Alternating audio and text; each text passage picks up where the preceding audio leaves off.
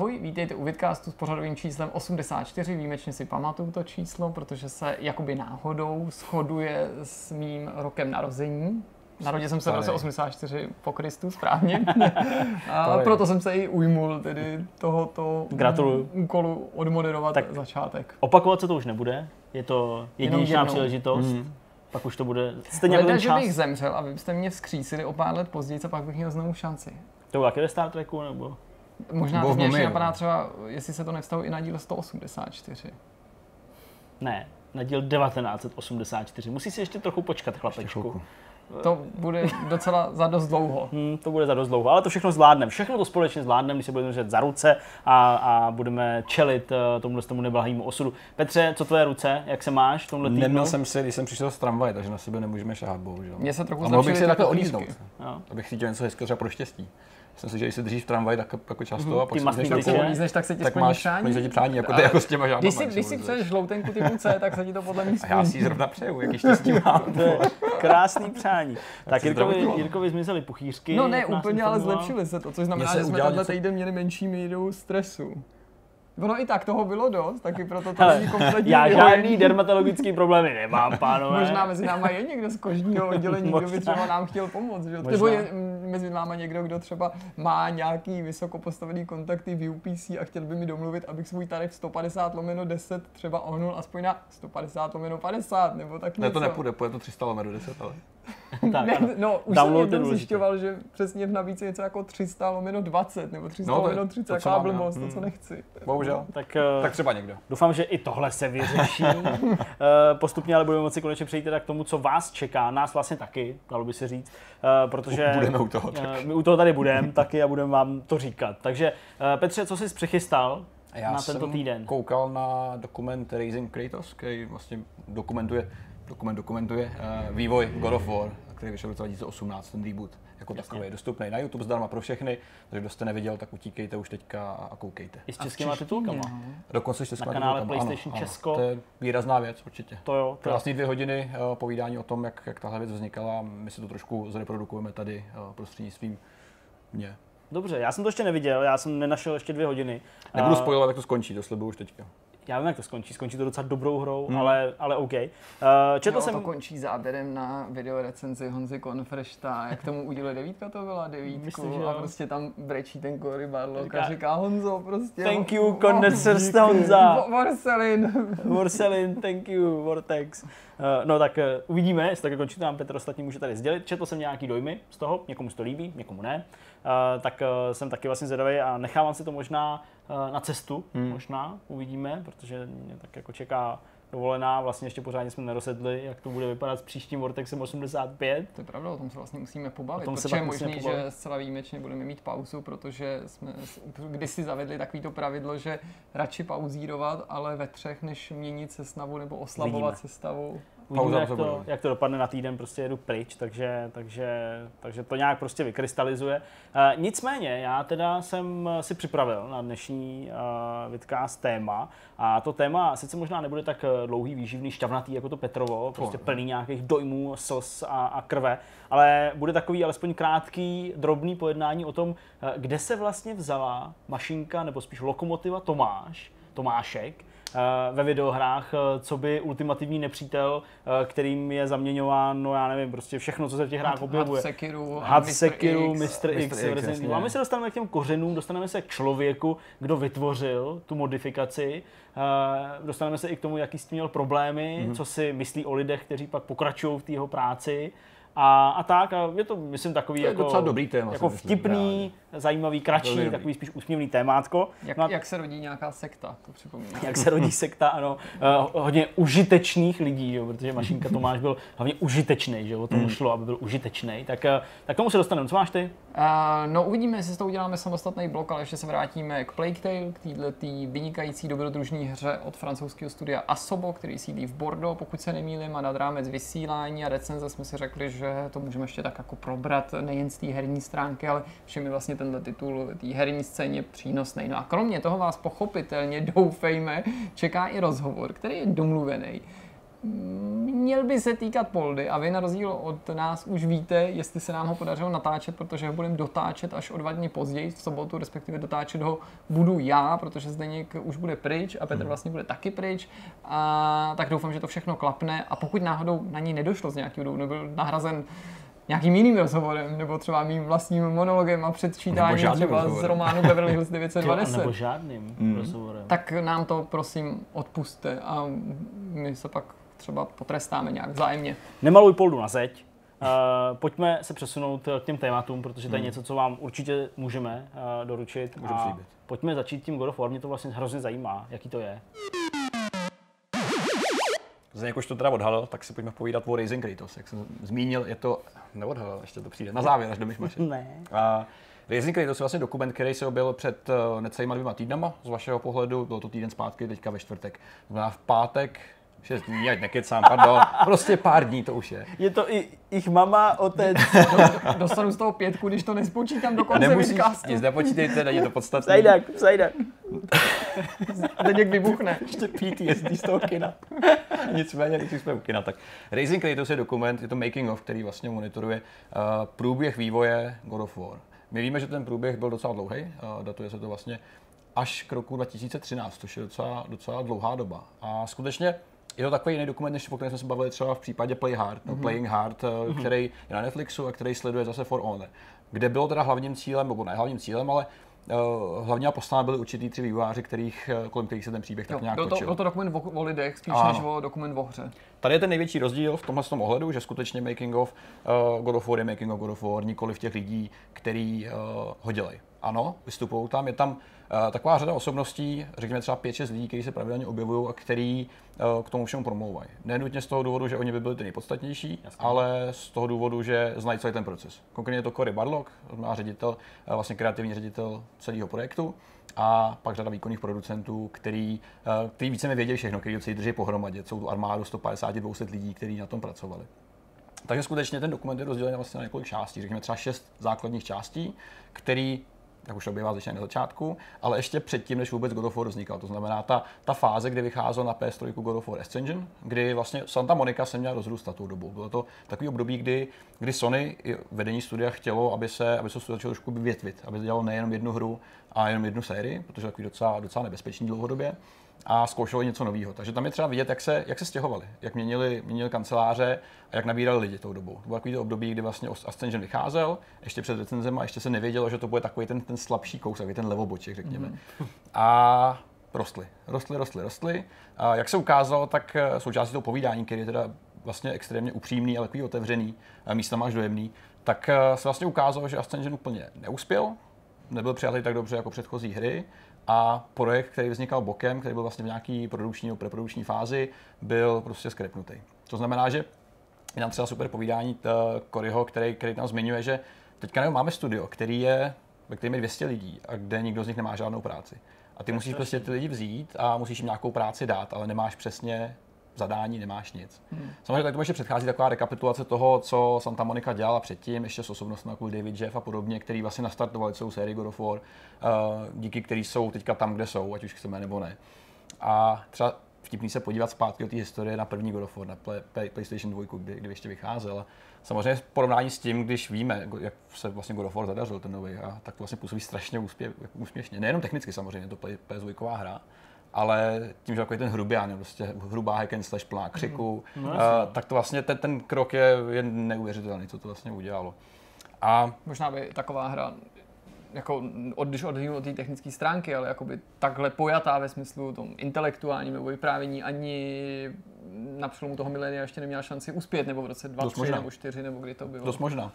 Ten přerod pak vlastně oni začali pozorovat právě kolem toho roku 2012 a 2013. Ten, že necházel, nový projekt byl zaříznutý, tak co dál. Takže najednou hledáš práci, uh, tou dobou vlastně, že David Jeff odcházel, zakládal si vlastní studio a vlastní projekty a ta role vlastně spadla na, na, na Coryho Barloga, který ho dneska známe jako tu rockstar v rámci Santa Moniky, která je to jednou z hlavních tváří. A on se to docela vyžívá, to se teda musí jako dodat. Je hezký vidět ten přerod jeho samotného, protože on hmm. na začátku toho projektu takový jako strejda, takový prostě prošedivý, ale pořád ještě vytání, trošku obtlouslý jako velký strejda. A dneska, když jsme viděli vlastně, že různý předávání cen, God of War pozbíral nespočet prostě ocenění za dva roky v podstatě, tak je takový jako už, už jako opravdu vyzrálej sedlo mu to, čím fakt mu to sedlo. Fakt Jo, jako vyrost s tím krásně. slick, prostě. Je opravdu, je to slick přesně tak, vypadá fakt, fakt jako dobře.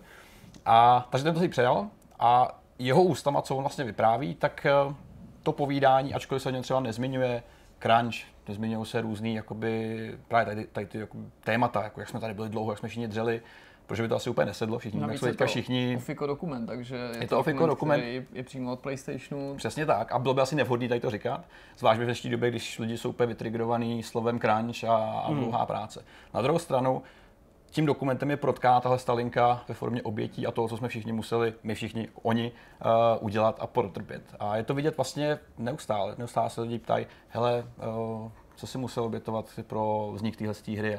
Někdo mlčí, někdo tak nějak jako eh, váhavě řekne, hele, nebylo to úplně snadný. A je tam několik momentů, které jsou opravdu jako důkazem toho, že vývoj takové hry je nesmírně náročný. Úplně neuvěřitelné. No, prostě kombinace skillu, peněz a velkého štěstí z velké části. A je to úplně jednoduše. Ten dokument začíná, že jo, někde v roce 2013, tam vidí, že právě ten Kory, který tam má ještě to své vlastně dítě, ten Hilo, který tam pravidelně pobíhá v těch záběrech, kde ještě vlastně batole, kde ještě nechodí.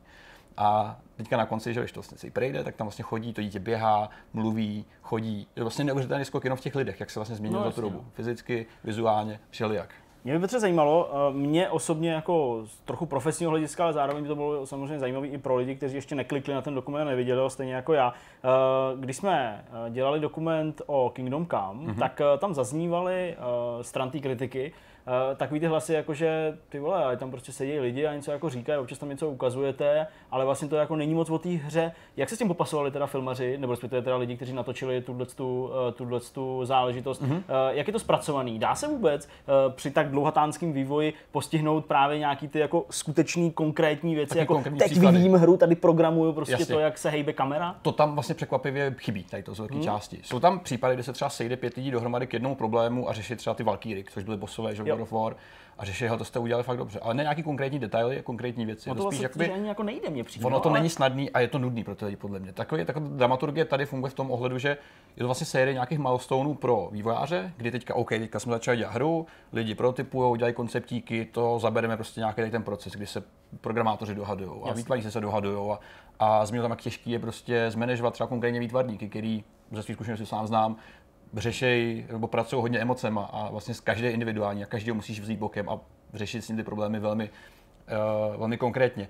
Pak je druhý milestone, což je příprava toho buildu na E3, který byl vlastně asi nejintenzivnější z toho povídání, tam kdy skutečně ty lidi rok a půl připravovali verzi, kterou ukážu na E3. To je šílený. A po E3 vlastně přišlo, jo, ty lidi tam tleskali, jásali, byl tam, že jo, hmm. Bear McCreary, který dělal soundtracky a všechno se to povedlo. Pak najednou po návratu do studia přišlo uvědomění, hele, my máme musíme rok, a udělat tu půl, hru. máme rok a půl na to vzít ty mechanismy a naskalovat to prostě na hru, která má 30 plus hodin. A takže najednou to radost takový mění jako, oh, no jo, no jo, jasně, jasně, což není úplně snadný. Ale máš pravdu, že tady to tam prostě chybí, záběry tam jsou, ale ne konkrétní debaty mm. na téma nějaký problematiky. Ne, no, jasně. Já se ještě vrátím k tomu crunchi, který tam, jako, jak jsem říkal, nezmiňuje se tam, ale některé scény jsou opravdu, opravdu dojemný. Christopher Judge, který tam mluví Tielk, eh, nebo respektive hlas, který to se, eh, tak tam v podstatě jakoby v slzách říká, že pro ně je God of War určitým způsobem jakoby dopis svým dětem, který deset let zanedbával, protože vlastně jenom točil Hmm. filmy a propás v podstatě jejich celé dětství. Já jsem se tě na to shodou okolností chtěl zeptat. Tohle je pro mě velká motivace si to pustit, protože Hmm. když jsme jeli na ten reboot, tak tehdy Christopher Judge dal eh, Rozhovor nějaký, rozhovor hmm. pro britský metro, který nemá nic společného s tím deníkem, který vychází tady u nás, ale i v dalších zemích Mhm. evropských, je to jako odloučený.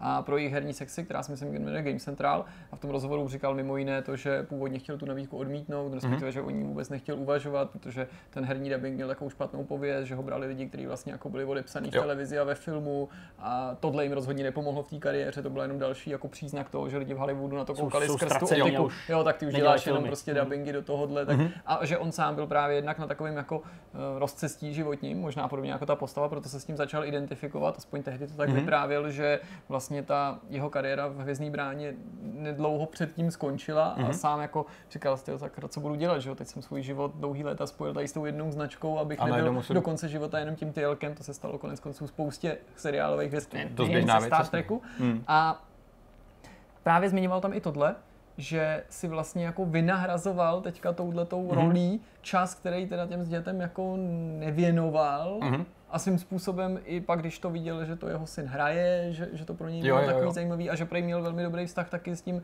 dabérem eh, toho syna, že jo, herního. Tady to je jedna, ta, ta, právě ta část s těma hercema je o to víc zajímavá, protože je tam ta synergie mezi nimi je očividně velmi podstatná a vstupuje do té hry samotný. Je tam právě Christopher Judge, Daniel Bisuty, která hraje Freyu. Uh, mm-hmm. Ta je ve hře taková jakoby zlomená, že jo, skrz události, které se tam odehrávají. A ona říkala, že tou dobou, kdy vlastně hrála tu roli a dabovala, tak ona si procházela nějakým rozvodem. Takže jako tady ty věci se do toho docela projímají a podle všeho si to sedlo fakt dohromady. Uh, skutečně ty herci si hodně pomáhají, tam záběry, kdy, kdy právě Christopher Judge a ten, já se zapomněl jméno toho kluka malého, hmm. tak spolu Laškou jsou takový vtipný, očividně si velmi rozumějí. A jedna z těch ještě scén, která je bokem, kdy sedí vlastně dvě ty výkonné producentky v nějakém rozhovoru, v nějakém rádiu. Jedna se jmenuje Yumi Yang a druhá je Sara, nepamatuju si, nevadí, jména, který vlastně pro nás asi nejsou úplně teďka podstatný, tak těch se ten moderátor ptá, co, co jste museli obětovat při takhle dlouhé hry. A ta, ta jedna říká, hele, já mám takovou chápavou rodinu, která je zvyklá na tady ty věci, ví, že pracuju dlouho na dálku.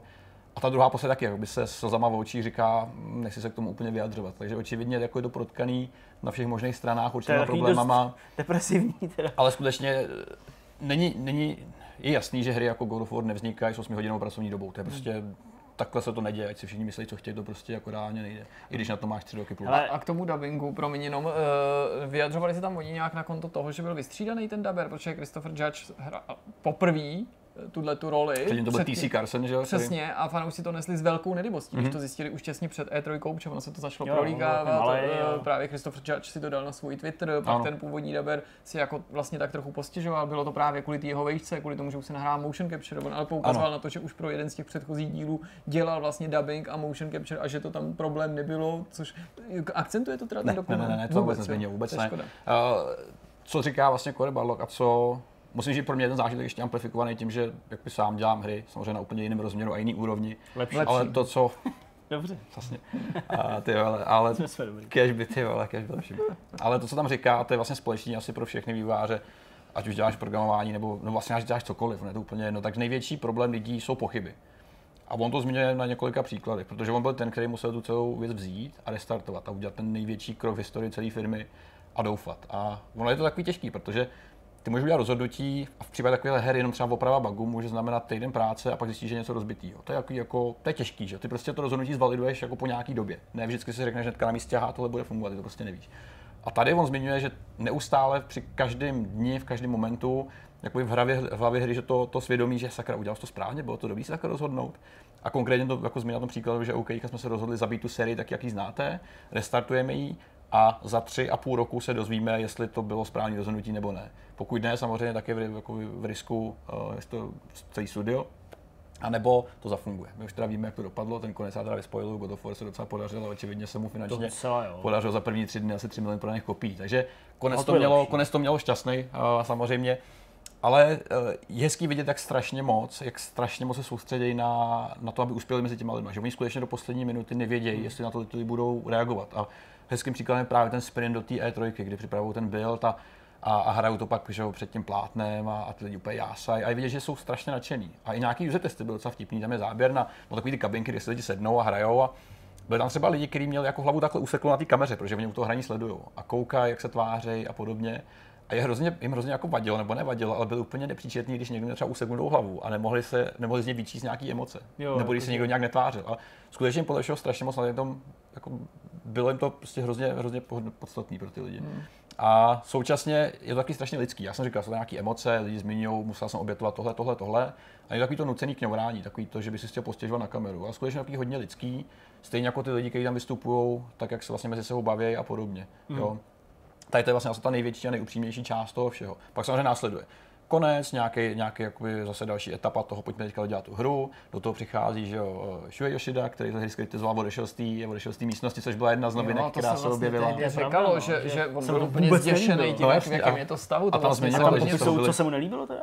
Hele, ne, říkali, ne, ne, přesně nezmiňovali, co se mu nelíbilo, ale očividně to bylo nějaký demo, který bylo strašně rozbitý za prvý, a za druhý v něm byly úplně překombinovaný mechanismy. To je to, co tam právě říká ten Cory, že ta, ten prototyp, ta verze, kterou měli, úplně prostě totální peklo několika myšlenek naházených na hromadu bez nějakého promýšlení. Mm. Takže to očividně byl nějaký zase maglaj všeho možného, který se prostě úplně, úplně nepodařil.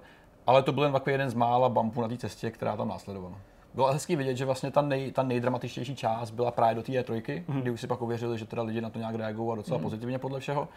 Uh, že i herci se osvědčili, že nikomu ve výsledku tolik nevadilo, že tam už nehraje původní daber nebo nedabuje původní daber, že se obměnila celý ten ansábl, že to vlastně nebyl takový problém a i ta myšlenka toho, že už to není jenom opravdu pitomá, hloupá uh, hack and slash, uh, taky nebyl tak závadný a tak špatný. Já bych jenom jako, jako s dovolením, bych jenom tak jako přibrzdil v tím jako hloupá pitomá hack and slash. On to bylo fakt jako, je vynikající. jako, jako já nechci být takhle jako vyznělo, já chápu, že jako v kontrastu prostě s tím God of War, tak jak ho, tak jak ho udělali teď, tak postrádá, dejme tomu nějak jako takhle hluboký dojemný příběh no, a tak dále. Prostě, ale v podstatě, v té no. v té původní sérii jakoby ten příběh se mi taky jako vlastně docela. Ale to bylo v pohodě. Hloupá pitomá, myslím v kontrastu s tím, co se opráví tady a jakým způsobem. Ty jsou pořád geniální, jsou pořád skvělí, sám jsem mi dohrál všechny několikrát, takže samozřejmě není cílem to nějak ponížit. No a navíc to bez, bez, toho, bez těch předchozích dílů by ten nový nebyl, tak. což nemyslím jenom tím, že jako pokračování samozřejmě nemůže vzniknout bez předchozího dílu, ale prostě aniž by jako vystavil pro tu mytologii ten předchozí díly nějaký nějaký základ aniž by vlastně vyzkoušeli, jak vůbec na tuhle hmm. tu tématiku hráči reagují,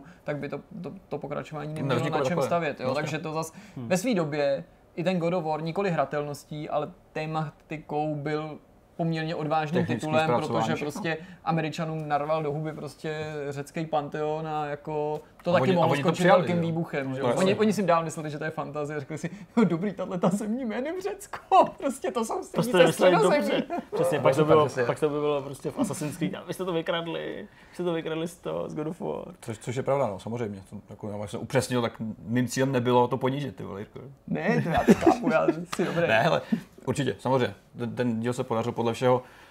Uh, ten závěr končí tím samozřejmě, co už jste asi viděli, spousta z vás, že eh, jak vlastně že Kory, si čte, během toho natáčení on měl za úkol se točit nějaký osobní deníky, jak promluvá k těm lidem na nějakou malou kameru. Osobní. To je dobře, ano. To by a... apeluji na všechny vývojáře, kteří, Dělejte to, hodí se to. u kterých, jako u českých vývojářů, u kterých jako hrozí, že v následujících pěti letech vytvoří perfektní tříáčkovou hru, aby si točili vlastní deníčky. Může se to hodit. Apeluji na vás. Tak, je to fakt, očividně se to hodí, je to fakt super. Hlavně musíte a... natáčet ve chvíli, kdy máte depku, ne točit jenom, že se vám něco povedlo, nebo den 358 dělám jako level 35, ale prostě teďka mě něco Hezky. strašně podělalo. Jo, je to v pohodě, se to moc nedaří během toho vývoje, takže to je, tady se skutečně ukazuje, ukazuje to, co říká spousta vývojářů, že ty vlastně do posledního momentu nevíš, jak to celý bude, dokud se to nesedne dohromady, že v jeden moment to začne dávat smysl.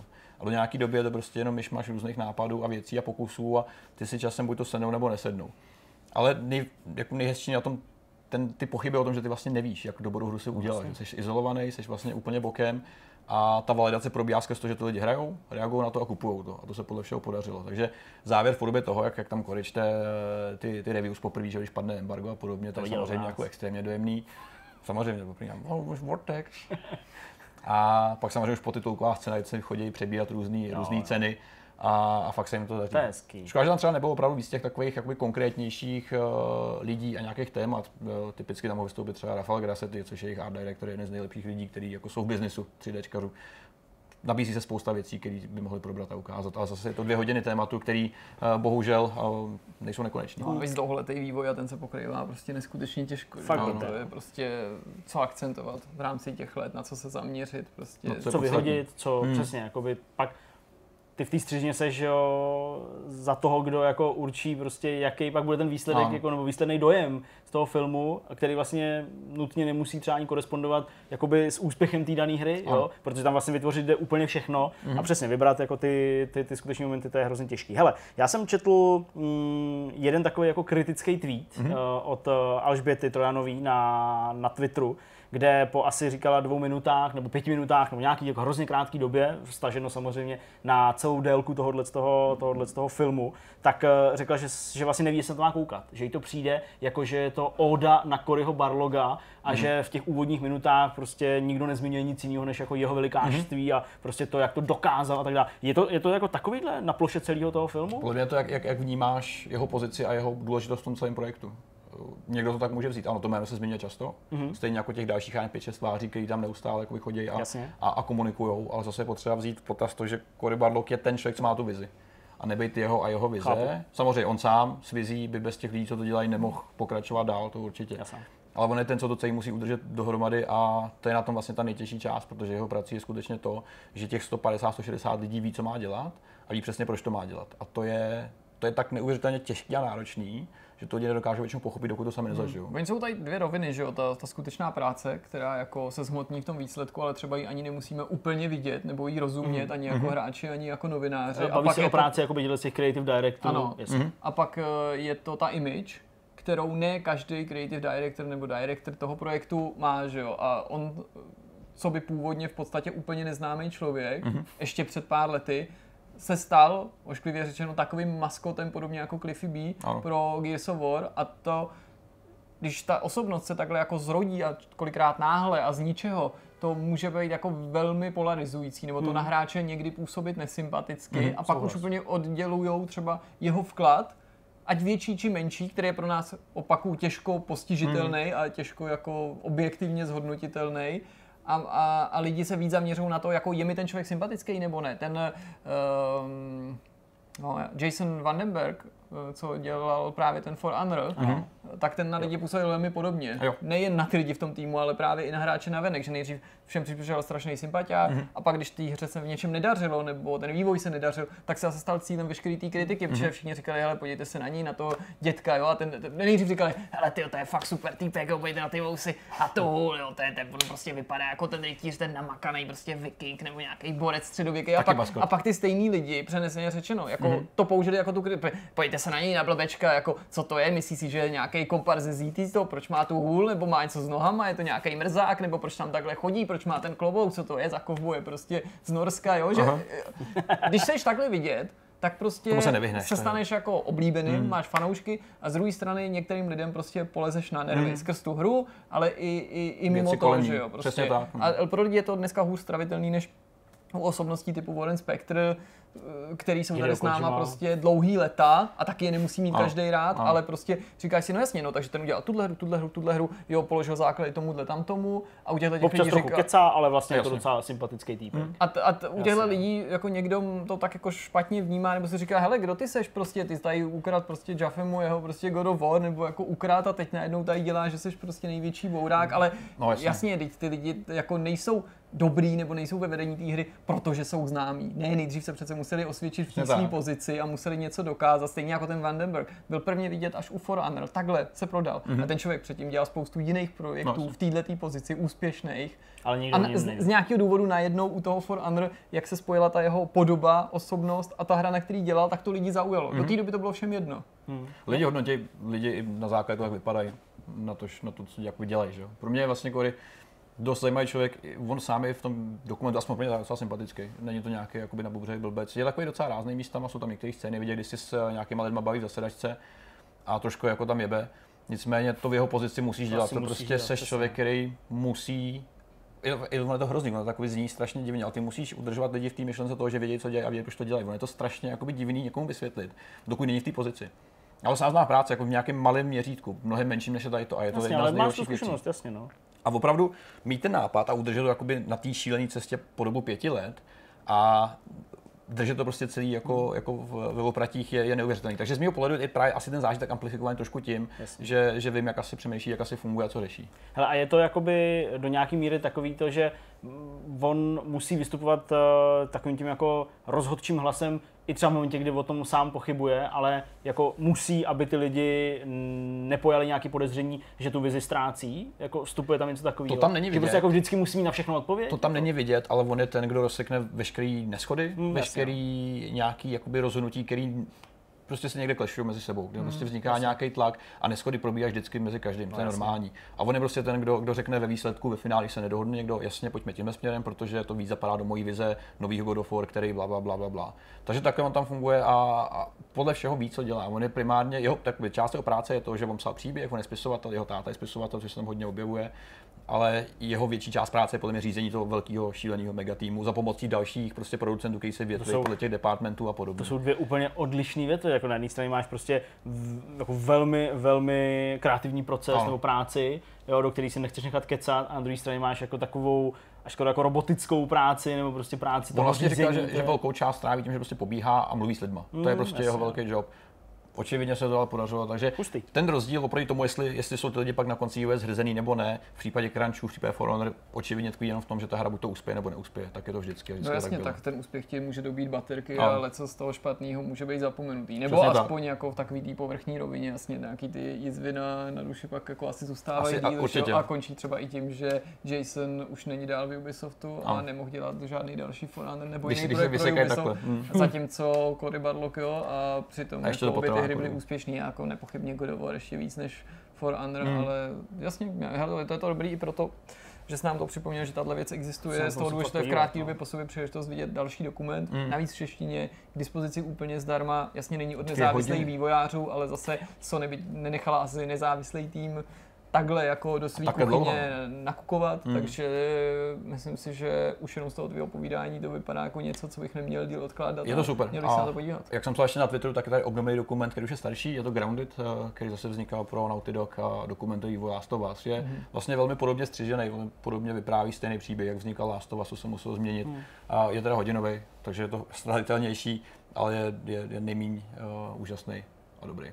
Já to dokončím ještě připomínkou toho, že taky po sérii nějakých trailerů a upozorňování, eh, tak Danny O'Dwyer alias uh, NoClip, že ten kanál Mhm. mm-hmm. NoClip, tak uh, vydal ten dokument o Telltale Mhm. a vlastně o tom konci. Telltale, ten má taky, myslím, hodinu, Mhm. mm-hmm. takže taky stravitelný, je teda bez titulků, ale hezky se to jako sešlo. Tři dokumentíky. takže pokud to máte co sledovat, tak uh, Do toho. určitě do toho. Teďka konečně to pořádný téma, protože zde některá uh, vyšťoural uh, původ Mašenky Tomáše, respektive jeho herního, herní podoby, herní modifikace, kterou dneska všichni známe, všichni vydáme v každý větší hře, protože lidi mají prostě úplně nebetyčnou tendenci tu postavu, Jo. postavu vzít a implementit do všeho, co jde. A jak se ukazuje, tak není hra, kde by ta Mašenka nefungovala. Všude to očividně je a všude to jde, ať už se bavíme o Sekiru, o Resident Evilu, v závodních hrách můžete závodit vedle Mašenky Tomáše, což je neuvěřitelný. To chceš? Zdeňku, je překvapivý, aspoň pro mě, že celá tahle věc je docela organizovaná, že měla nějaký důvod a nějaký, a nějaký, nějaký původ. Eh, Kde to se jí vzniklo a o co vlastně jde? Eh, Na webu The Face, eh, na portálu The Face se objevil docela výživný článek, který právě pojednává o tom, kde se tenhle ten eh, fenomén internetových eh, tomáškovských memů objevil a vzal.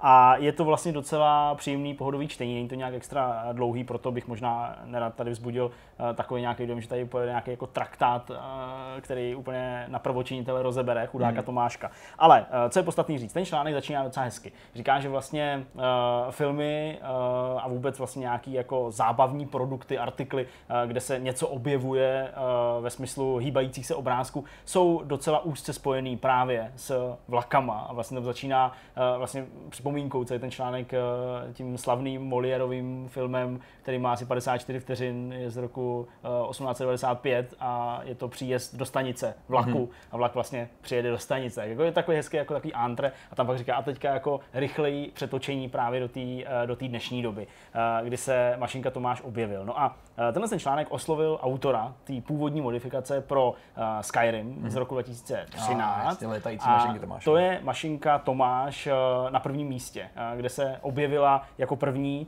hmm. kde vlastně v té úvodní sekvenci, a určitě to video teď právě sledujete, tam místo těch draků eh, na tom popravišti, na tom místě, kde vlastně tvůj hrdina eh, Skyrimu má zemřít, tak Přistane eh, na tam věži. přistanou a začnou tam eh, Troubit. tak, začnou tam šířit eh, to peklo po svým.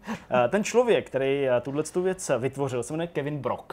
Eh, Je to člověk, eh, který tyhle věci přišel hrozně náhodou. Eh, Je to tvůrce modifikací a zajímal se o vlakové hry. Eh, Tvořil eh, modifikace pro vlakové simulátory, nový vláčky a tak dále, tak dále.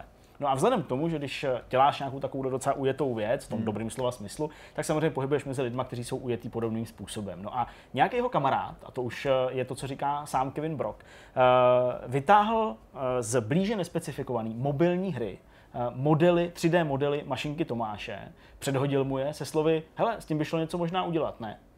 A on si sednul mm-hmm. A vzhledem k tomu, že v té době hrál Skyrim a Skyrim byl v podstatě od začátku hrou, která hráče zajímala a těšila se poměrně velké popularity, tak řekl, No tak jo, tak já něco vytvořím. Sedl, za hodinu a půl vytvořil to, co jste teď právě sledovali, nebo ještě možná stále sledujete.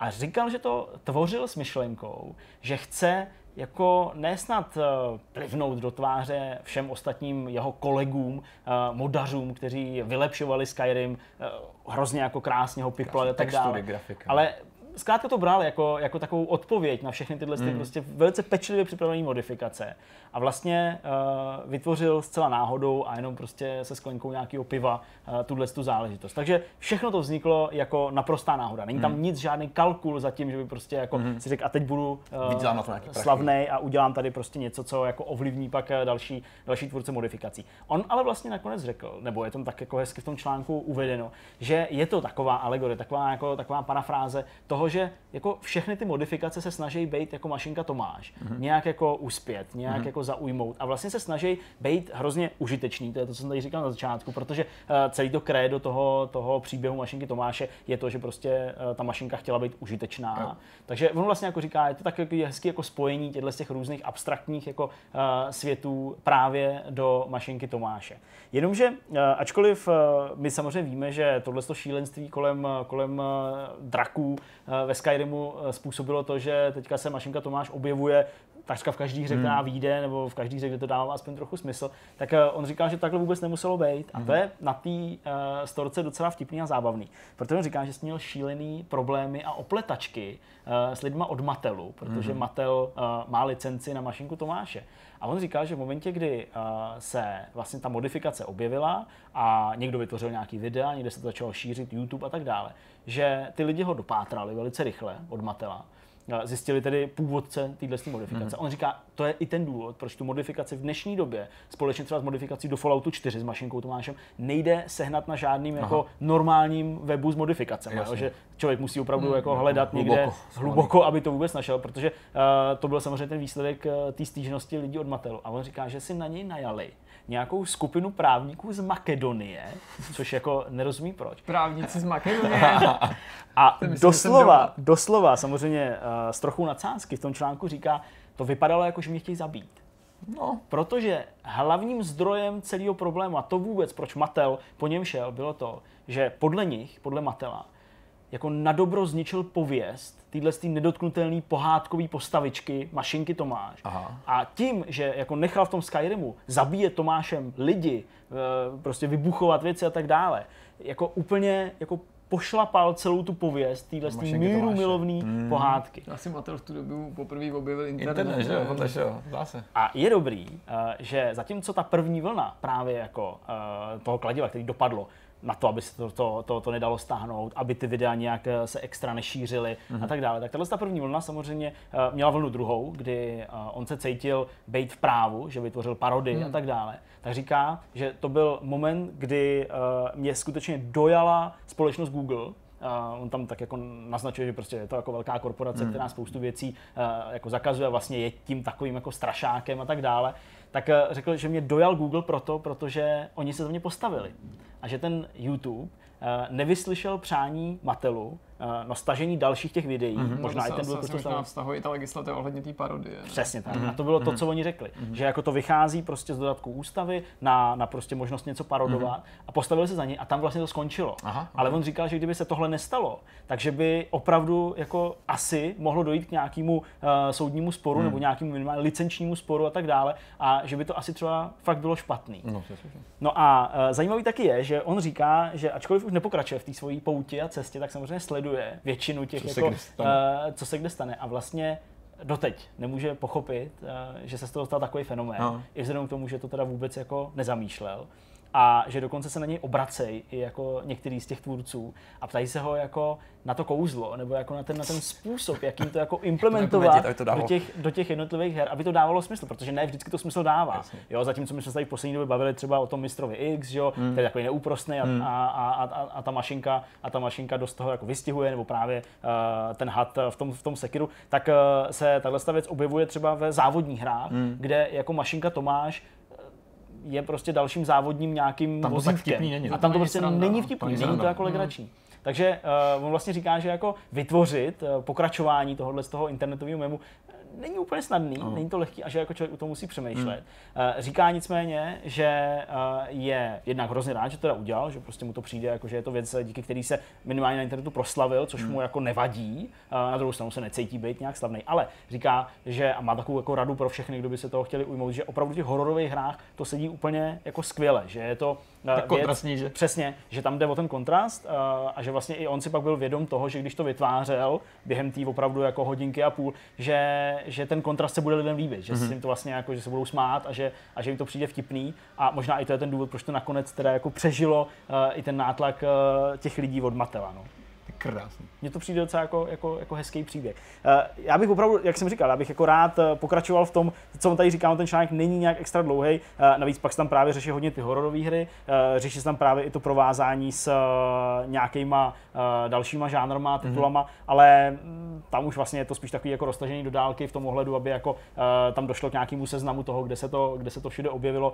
On není zase tak bizarní, protože ačkoliv jsem říkal, že pak se to jako stalo předmětem téměř jako všech her, které vycházejí, tak má to ve výsledku není až tak pravda, mm-hmm. uh, protože těch modifikací uh, dohromady je v tuhle chvíli napočítaných jenom 17 mm-hmm, a z čehož asi, z čehož asi 6 nebo, nebo 7 uh, eh, je za poslední asi 4 roky. 4 mm-hmm. roky no, takže uh, pořád to není něco, co by jako asi bylo nějakou historií. No, ale teď to úplně to akceruje, takže možná hry, který, ve kterých to bude nabízet, se teďka to tam častěji opravdu objevovat. Mně se na tom líbí, že tím, že je to takový bizár, tak vlastně to neklade na toho výváře té modifikace nároky, pokud jde o nějakou jako super kvalitu, no, protože no, i v té zgličovanosti to právě je část toho kouzla. No. Právě. Uh, pak taky ještě tam vlastně se rozebírá, jo, jo, kde se berou ty, kde se berou ty uh, modely a on říká, že tím, co on teda začínal s modelem z nějaký prostě ofiko hry uh, vyrypovaným z iPhoneu, hmm. takže se dají normálně sehnat už jenom jako za účelem vytvoření té modifikace na nejrůznějších, hmm. uh, nejrůznějších právě těch distribučních sítích těchto z těch modelů uh,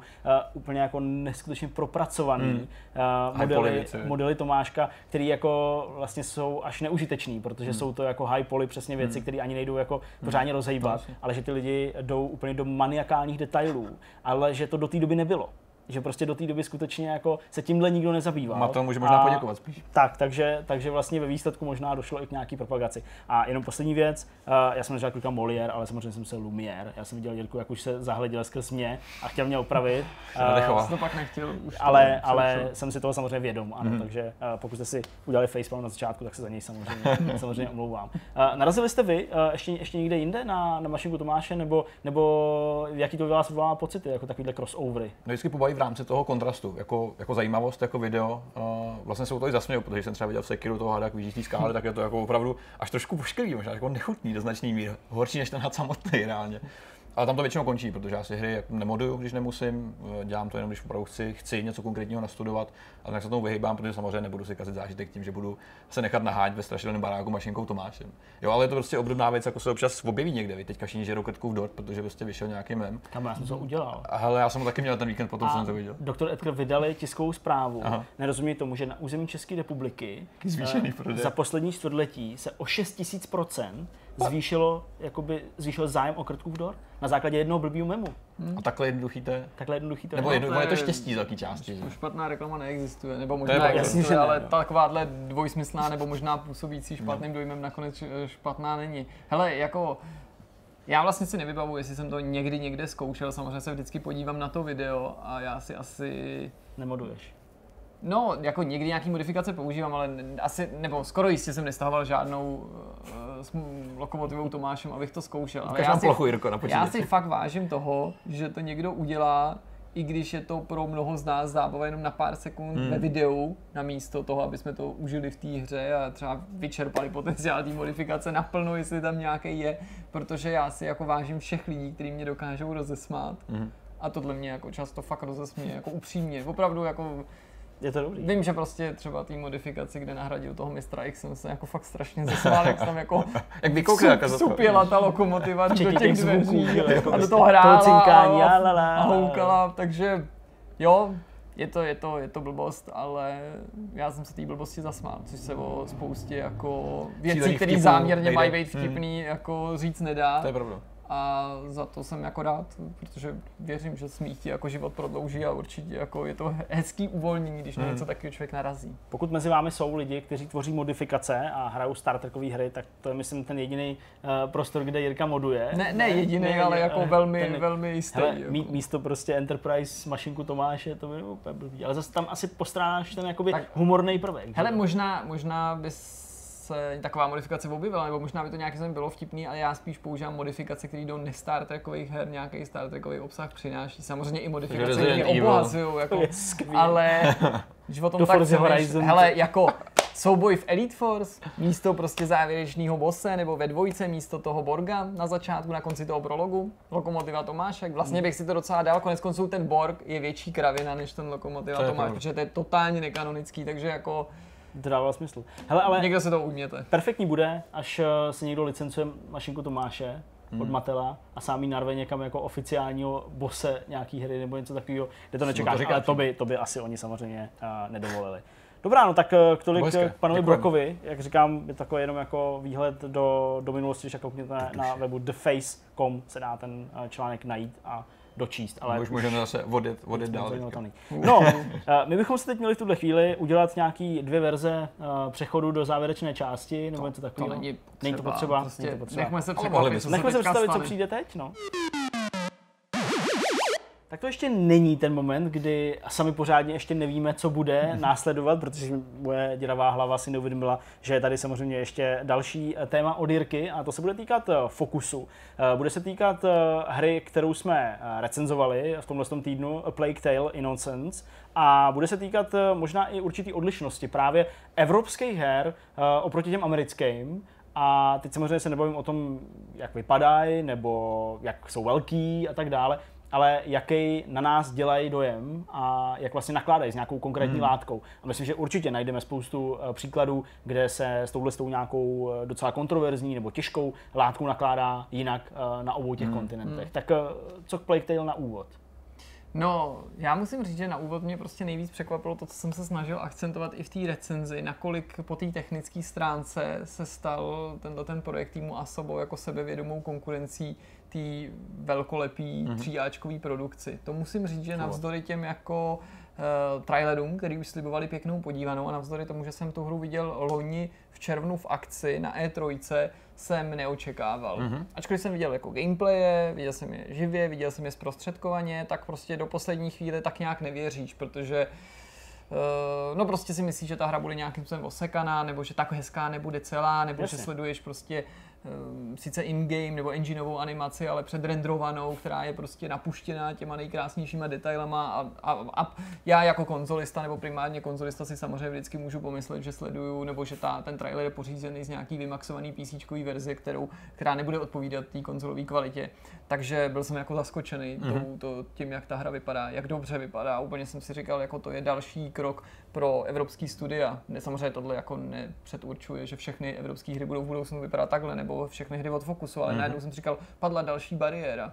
Jo, něco mm. jako bylo uvolnění Unreal Engineu pro vývojáře, jako, že ho může každý používat a nemusí do něčeho investovat, tak teď jsem si říkal, to je další bariéra, nejen, že už ty technologie jsou dostupné, ale ty technologie jsou zjevně, tohle teda neběží na Unreal Engineu, to byl spíš jenom příklad, jo, ale že i, i to malý studio může pracovat s technologií a najednou nepotřebuje ty, ty, ty zdroje, protože jedna věc je, že máš teda třeba engine a pak jako musíš mít stejně dost lidí, aby ti pomohlo Musíš to umět. tu hru vytvořit. Takže to, jak ta hra vypadá, to je prostě jako neobyčejný a když jsme to ještě hráli, tak jsme se o tom párkrát se Zdeňkem bavili, ještě jsem tu recenzi chystal a já jsem mu říkal, že mám pocit, že to, to co hraju, je asi ta nejambicioznější hra od Focusu. Napadně mm-hmm. i ten termín z toho důvodu, že eh, Focus eh, tak měsíc nebo měsíc a půl zpátky oznámil prodloužení partnerství s Dontnodem, který Ano. přeskakuje mezi vydavateli a domluvili se na tom, že udělají nějakou novou hru, i když to neupřesnil, objevil se tam ten artwork, o kterém já jsem byl přesvědčený a nakazil jsem tou Jo. myšlenkou i Zdeňka, že by mohl odkazovat k Robinsonovi Crusoe nebo nějaký jiný Robinsonský tématice. A tehdy oni to pojmenovali jako, že to bude nejambicioznější projekt nikoli jenom Dontnodu, ale právě i celé společnosti Focus. A já jsem říkal, Tak jestli To- překoná tohle. to jsem zvědavý, protože já mám pocit, že ho teďka hraju. A bavil jsem se se Zdeňkem o tom, že tím předchozím byl skoro, okolností jiný titul od eh, studia Don't Not, mm-hmm. Vampir, který tou eh, rozsahem a jako nějakou jako myšlenkama a gameplayem se snažil být co největší hrou tříáčkovou, ale bylo vidět, že prostě s tím žánrem, s takovou velikostí ty výváři ještě nemají tolik zkušeností, že ten rozpočet nebyl prostě srovnatelný s tou západní produkcí mm-hmm. a Vampir prostě byl krásná hra, mně se moc líbil, měl svý mouchy, ale po grafické stránce si poznal a po té technické, hmm. že to není ta absolutní na okolnosti špička. to vypadalo dobře. Zatímco tohle jo, a byl jsem jako samozřejmě podpořený všema těma dalšíma věcma, kolikrát hodně nalomený dá tomu i ten postupeň vyšší známku. Nakonec ta hra jenom upřesně u nás dostala osmičku, ale schylovalo se třeba hmm. i k devítce, hmm. pak si to na konci pro mě trochu polepili vývojáři. Hmm. Prostě jeden aspekt, to znamená to nějaký vyrovnávání na poli obsahu, myslím tím míry obsahu a technického zpracování a tak dále. Ale eh, přesto eh, často jsme i během toho streamu, a myslím, že to i v té recenzi eh, minimálně mezi řádky zazní, tak je to, že ta hra je prostě na pohled evropská. A hmm. je to žádoucí pro ty evropské studia dělat hry, které třeba nemusí úplně padnout do noty nebo do, do, do chutě lidí v Americe, a je to jako něco, co prostě zachovává náš styl, anebo je to třeba ta další hmm. bariéra, kterou ty evropský studia budou muset uh, třeba i proti svý vůli překonat, aby byli schopni být ještě úspěšnější a hmm. ještě globálnější? Musí se držet toho evropského rukopisu, aby dál oslovovali nás jako evropský hráče hmm. a musíme doufat, že ty hry se budou tak zlepšovat, jako předvádí třeba hmm. Plague Tale, že se jim podaří prorazit tu eventuální barikádu nějakou, toho prvotního třeba nezájmu hráčů v Americe, ale já nechci jako působit jako, že vnímám nějaký předsudek, jenom myslím, že to bude podobné jako na poli filmů, a historických filmů, že prostě ne každá evropská látka, která je pro nás zajímavá, Evropani takový jsou, že ty jsi prostě z Česka nebo ze Slovenska, ale zajímá tě i anglická, francouzská historie a tak dál. Američani to tolik nemají, jsou hodně jako fixovaní na svoji vlastní historii, potažmo na historii teda třeba ještě anglické koruny, jo. A když jsou ty filmy opravdu dobrý, ty příběhy opravdu dobrý, mm. jako prostě dejme tomu statečný srdce, tak se jim pak podaří uspět i na západě. Z různých důvodů. Mm. A my potřebujeme, to samozřejmě není jako evropský film, nebo ale jako v určitých konsekvencích prostě se o tom dá takhle uvažovat. A takže já doufám, že si jako mm. zachovají tenhle evropský rukopis, protože podobně jako v těch filmech, nikdo za Evropany tyhle ty hry a tyhle příběhy nebude vyprávět. Nejen naší historie, ale obecně naše evropské příběhy nikdo vyprávět nebude. Takže my na to musíme myslet, protože eh, v tom filmu se to přesně děje, že ty země jsou si toho vědomí. Prostě chceš, aby za tebe někdo vyprávěl tvý dějiny, tak se nemůžeš spolíhat na to, že sem někdo přijede a někdo sem a natočí sem někdo hmm. jako Žižku. To už tady bylo, že jo? když tady američani točili takovou tu Bčkou Libuši a podobně. To, to vlastně nechceš, že jo?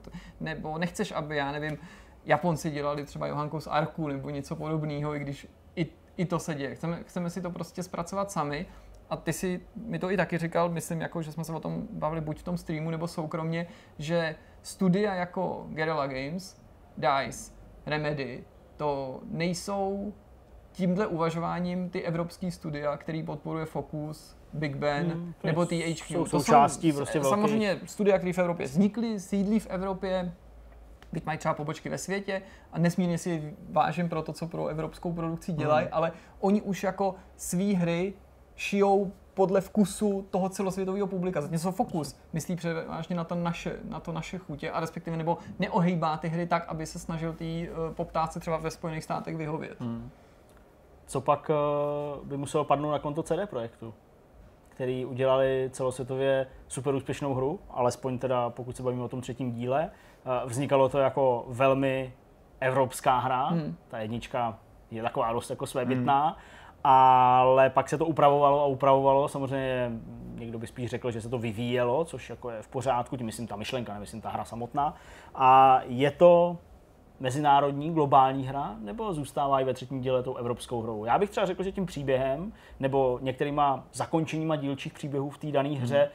To vlastně jako zůstává evropský v tom, že ne vždycky happy end je ten výsledek. Hmm. A to si myslím, že je něco, co je jakoby v amerických příbězích zakódovaný hmm. v podstatě vždycky. Tím neříkám, že neexistují americké tragédie, rozhodně ne, ale není to ten proud. Tady to zůstává, ale dle mého zbytek té hry je jako západní, nebo hmm. tím neříkám, že Evropa není západní. Proto uh, není uh, jakoby pro tu Evropu dostačující zachovat třeba jenom nějakou určitou realističnost těch příběhů, a přesto uh, dál to vyvíjet jako, jako hru, která by prostě vznikla i na území americký? Já asi tohle nedokážu úplně posoudit, protože nejsem fanoušek jako zaklínače, takže ta moje jako znalost té značky a té série je jako velmi, velmi povrchní a tím, že neznám ty knížky, nečetl jsem to, tak bych asi nedokázal ty jemné niance ocenit, ale dokážu si představit, že Zaklínač nebo Studio CD Projekt Red je příkladem týmu a produkce, která si umí zachovat to evropský know-how a rukopis a přesto jako oslovuje těma nespornýma kvalitama a už má tu sílu a ta značka už tu existuje a už o svých kvalitách přesvědčila a proto hmm. oslovuje tu publikum i na západě. Mám pocit, že je to pro ně o něco snažší než pro týmy spadající pod fokus, ne kvůli té velikosti a tak dále, do té velikosti může dozrát jakoby každý, když bude mít štěstí a bude dost dobrý, ale díky tomu, že nakládají s fantazilátkou, která je prostě ve světě stravitelnější než ta Historie. čistá hmm. historie. A právě pro, pro tu mi přijde prostě hmm. ten, ten fokus neobyčejný, ale jako hele, vyznamenáním pro tu hru je třeba skutečnost, že jsem jí celou hrál s Kristýnou. Jako leco jsme spolu hráli, ale jenom nějaký části, ale od A do Z celou hru, to už se prostě mnoho let nestalo, jednak protože takových her moc nevychází a potom protože oba jsme hodně zaměstnaný a najít ten společný čas a ještě na ploše limitovaný tím, že jsme potřebovali udělat tu recenzi, je prostě náročný a tady jí to za to stálo. Jako, takže to, to je podle mě fakt skvělá známka pro ten příběh. Ta, ta hra se dá sledovat. Jo. Mm. Ten, ten, ten, to rozhodnutí udělat z, z dětí hlavní hrdiny hmm. je jako brilantní. Hmm. Neříkám, že by se k tomu jiný vývojář neodvážil, jako nepochybně děti i v jiných hrách vystupují, ale tady opravdu. prostě ty emoce a to jednání je pravdivější než, než kde jinde hmm. a vlastně bych strašně stál jako o to, a doufám, že se mi to podaří s někým z toho týmu mluvit letos třeba na, na E3 nebo při nějaký jiný příležitosti, protože bych se jich na některé věci dost, dost rád zeptal, na ty, které se povedly, ale na některé třeba, které se v mých očích nepovedly, protože zase nemůžeme zabíhat do spoilerů, já jsem to naznačil té textové recenzi, v tom videu to taky nějak částečně padne. Důvod vlastně, proč jsem nakonec neudělal tu devítku, kromě nějakých jako dílčích chyb, které prostě padly i ve streamu a mhm. nemá smysl je zmiňovat, byla jistá jako neohrabanost, se kterou zpracovali ten závěr, jo? že poslední dvě mise se prostě zcela jako vymykají zbytku hry, změní mm. se to jako na hodně akční záležitost z mixu ICO Last of Us a, a, a Tomb Raider se to předělá na Gears of War, post-apo téměř jako prostředí non-stop akce, která, na kterou navíc to není moc šitý, jo, mm-hmm. ta mhm. práce s tím Vlastně. prakem, který je relativně pomalej, i když ho pak jako vylepšíš mm-hmm. a to nabíjení probíhá rychleji, hromada nepřátel všude, dva naprosto jako zbytečný boss fighty, jako špatně navržený, jo, a já mám pocit, že možná No nevím, no, prostě ne, ne, asi nemá spekulovat o tom důvod nebo smysl spekulovat o tom, jak se to tam ocitlo nebo proč, ale najednou jako kdyby ztratili možná odvahu dělat to, jako těch předchozích prostě třeba 14 kapitol a ty dvě poslední si řekli, hele, teď musíme udělat takový to,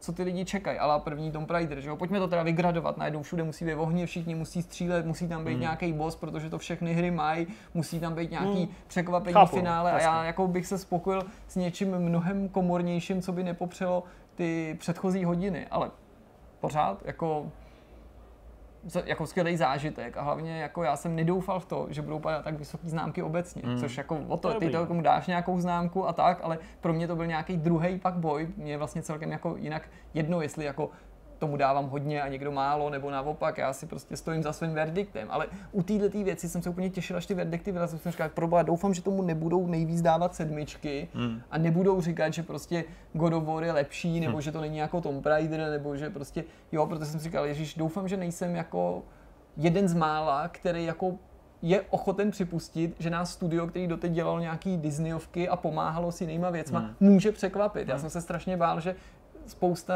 těch recenzí nebo ohlasů může být v tom duchu, a tu hru jsem si nějak zaškatulkoval, jasně, fokus, no tak možná kvá lepší o sedmička, když se to povede, když se to nepovede, tak tomu napařím šestku. Z tohohle je strašně těžký vystoupit a asi to úplně jako rozbouralo tu hmm. zeď a padá spousta skvělých známek.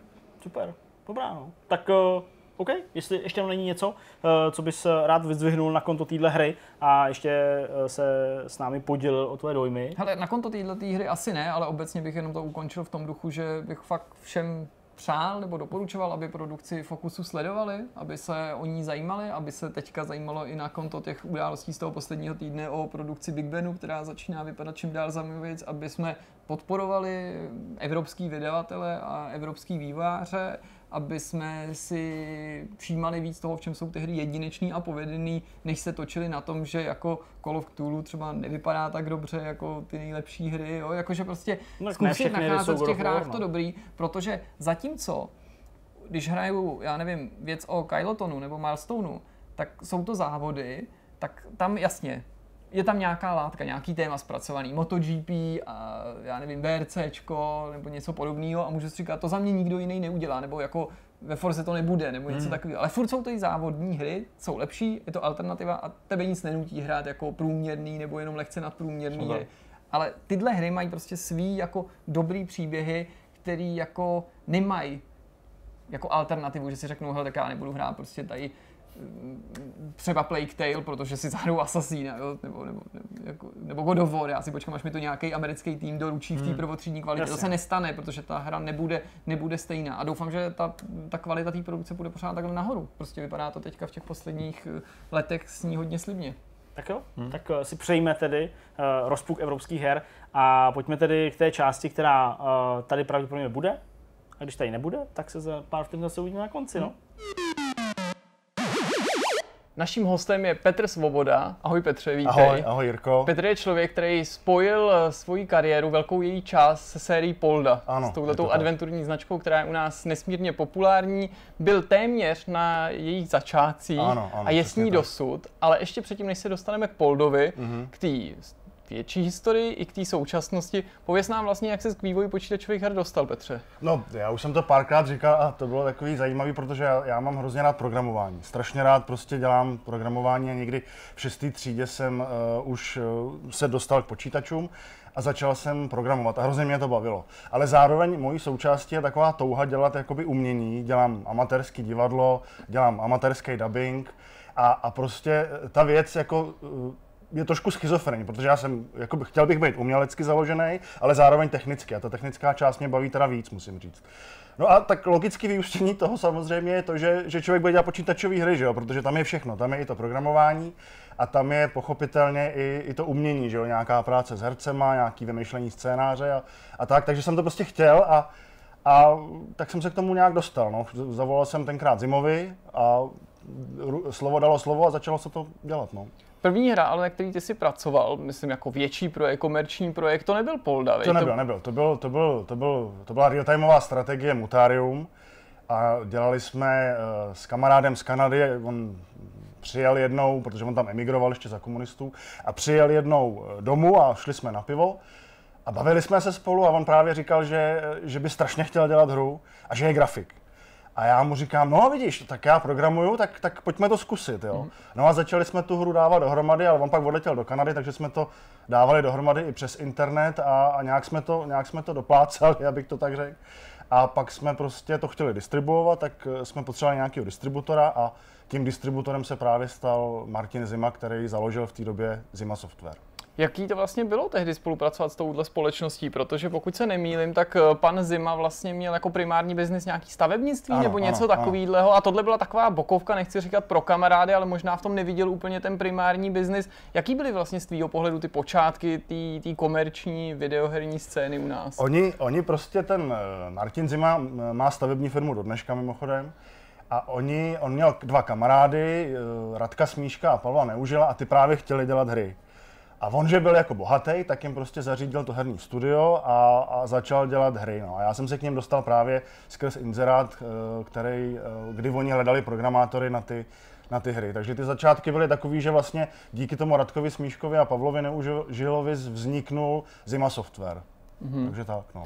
Kdy se teda dostal k té sérii Polda, aby jsme se přesunuli k tomu, co je vlastně tím tvým celoživotním takovým eh, souputníkem? Já jsem, já jsem po tom Mutariu uh, chtěl dělat vlastní projekt, tak jsme uh, rozjeli hru Dreamland Final Solution, možná to znáš. Jo, nevím. jo, jo. Tak to A- tehdy mívalo i v časopisech reklamy No, nějaký bylo to, bylo, to, bylo to strašně velký projekt, strašně jsme se, ze, Šv- to bylo, dělal jsem to se Švagrem tenkrát, a strašně jsme se rozmáchli a, a udělali jsme to a ten úspěch nebyl moc dobrý. Prostě mm-hmm. bylo to takový špatný a, a moc to nevyšlo. Bylo to teda bohužel i díky mně, musím říct, ale do toho teďka nechci zabředávat. No a, ale moje touha dělat hry byla pořád velká. To znamená, že prostě jsem zavolal tomu Martinovi znova jestli by pro mě něco neměl a on jakože neví a že a tak, jo. A potom, to si pamatuju do dneška, eh, mi tenkrát na záznamník nahrál vzkaz Ahoj Petře, ještě mě něco napadlo, zavolej mi. Mm-hmm. Jo, tak jsem mu zavolal a on mi právě říkal, že dělal toho Poldu jedničku s tím Sleep Teamem mm-hmm. a že kluci už to prostě nechtějí dělat, že jsou z toho prostě unavený. A já jsem teda uh, byl osloven tím Martinem, abych prostě dělal programátora tohohle projektu. No a tak to vlastně, tak to vlastně všechno začalo. Jaký je to rok? Připojím nám to. Ježíš, to, to nevím, 99 možná, mm-hmm, tak nějak mm-hmm. plus minus, jo, nevím to, nevím to úplně přesně. Teda. Určitě druhá polovina 90. let. Určitě, určitě, jasně, jasně. takhle na konci někdy, možná už rok 2000, prostě rok předtím, než vyšel Polda 2 to bylo. Mm-hmm.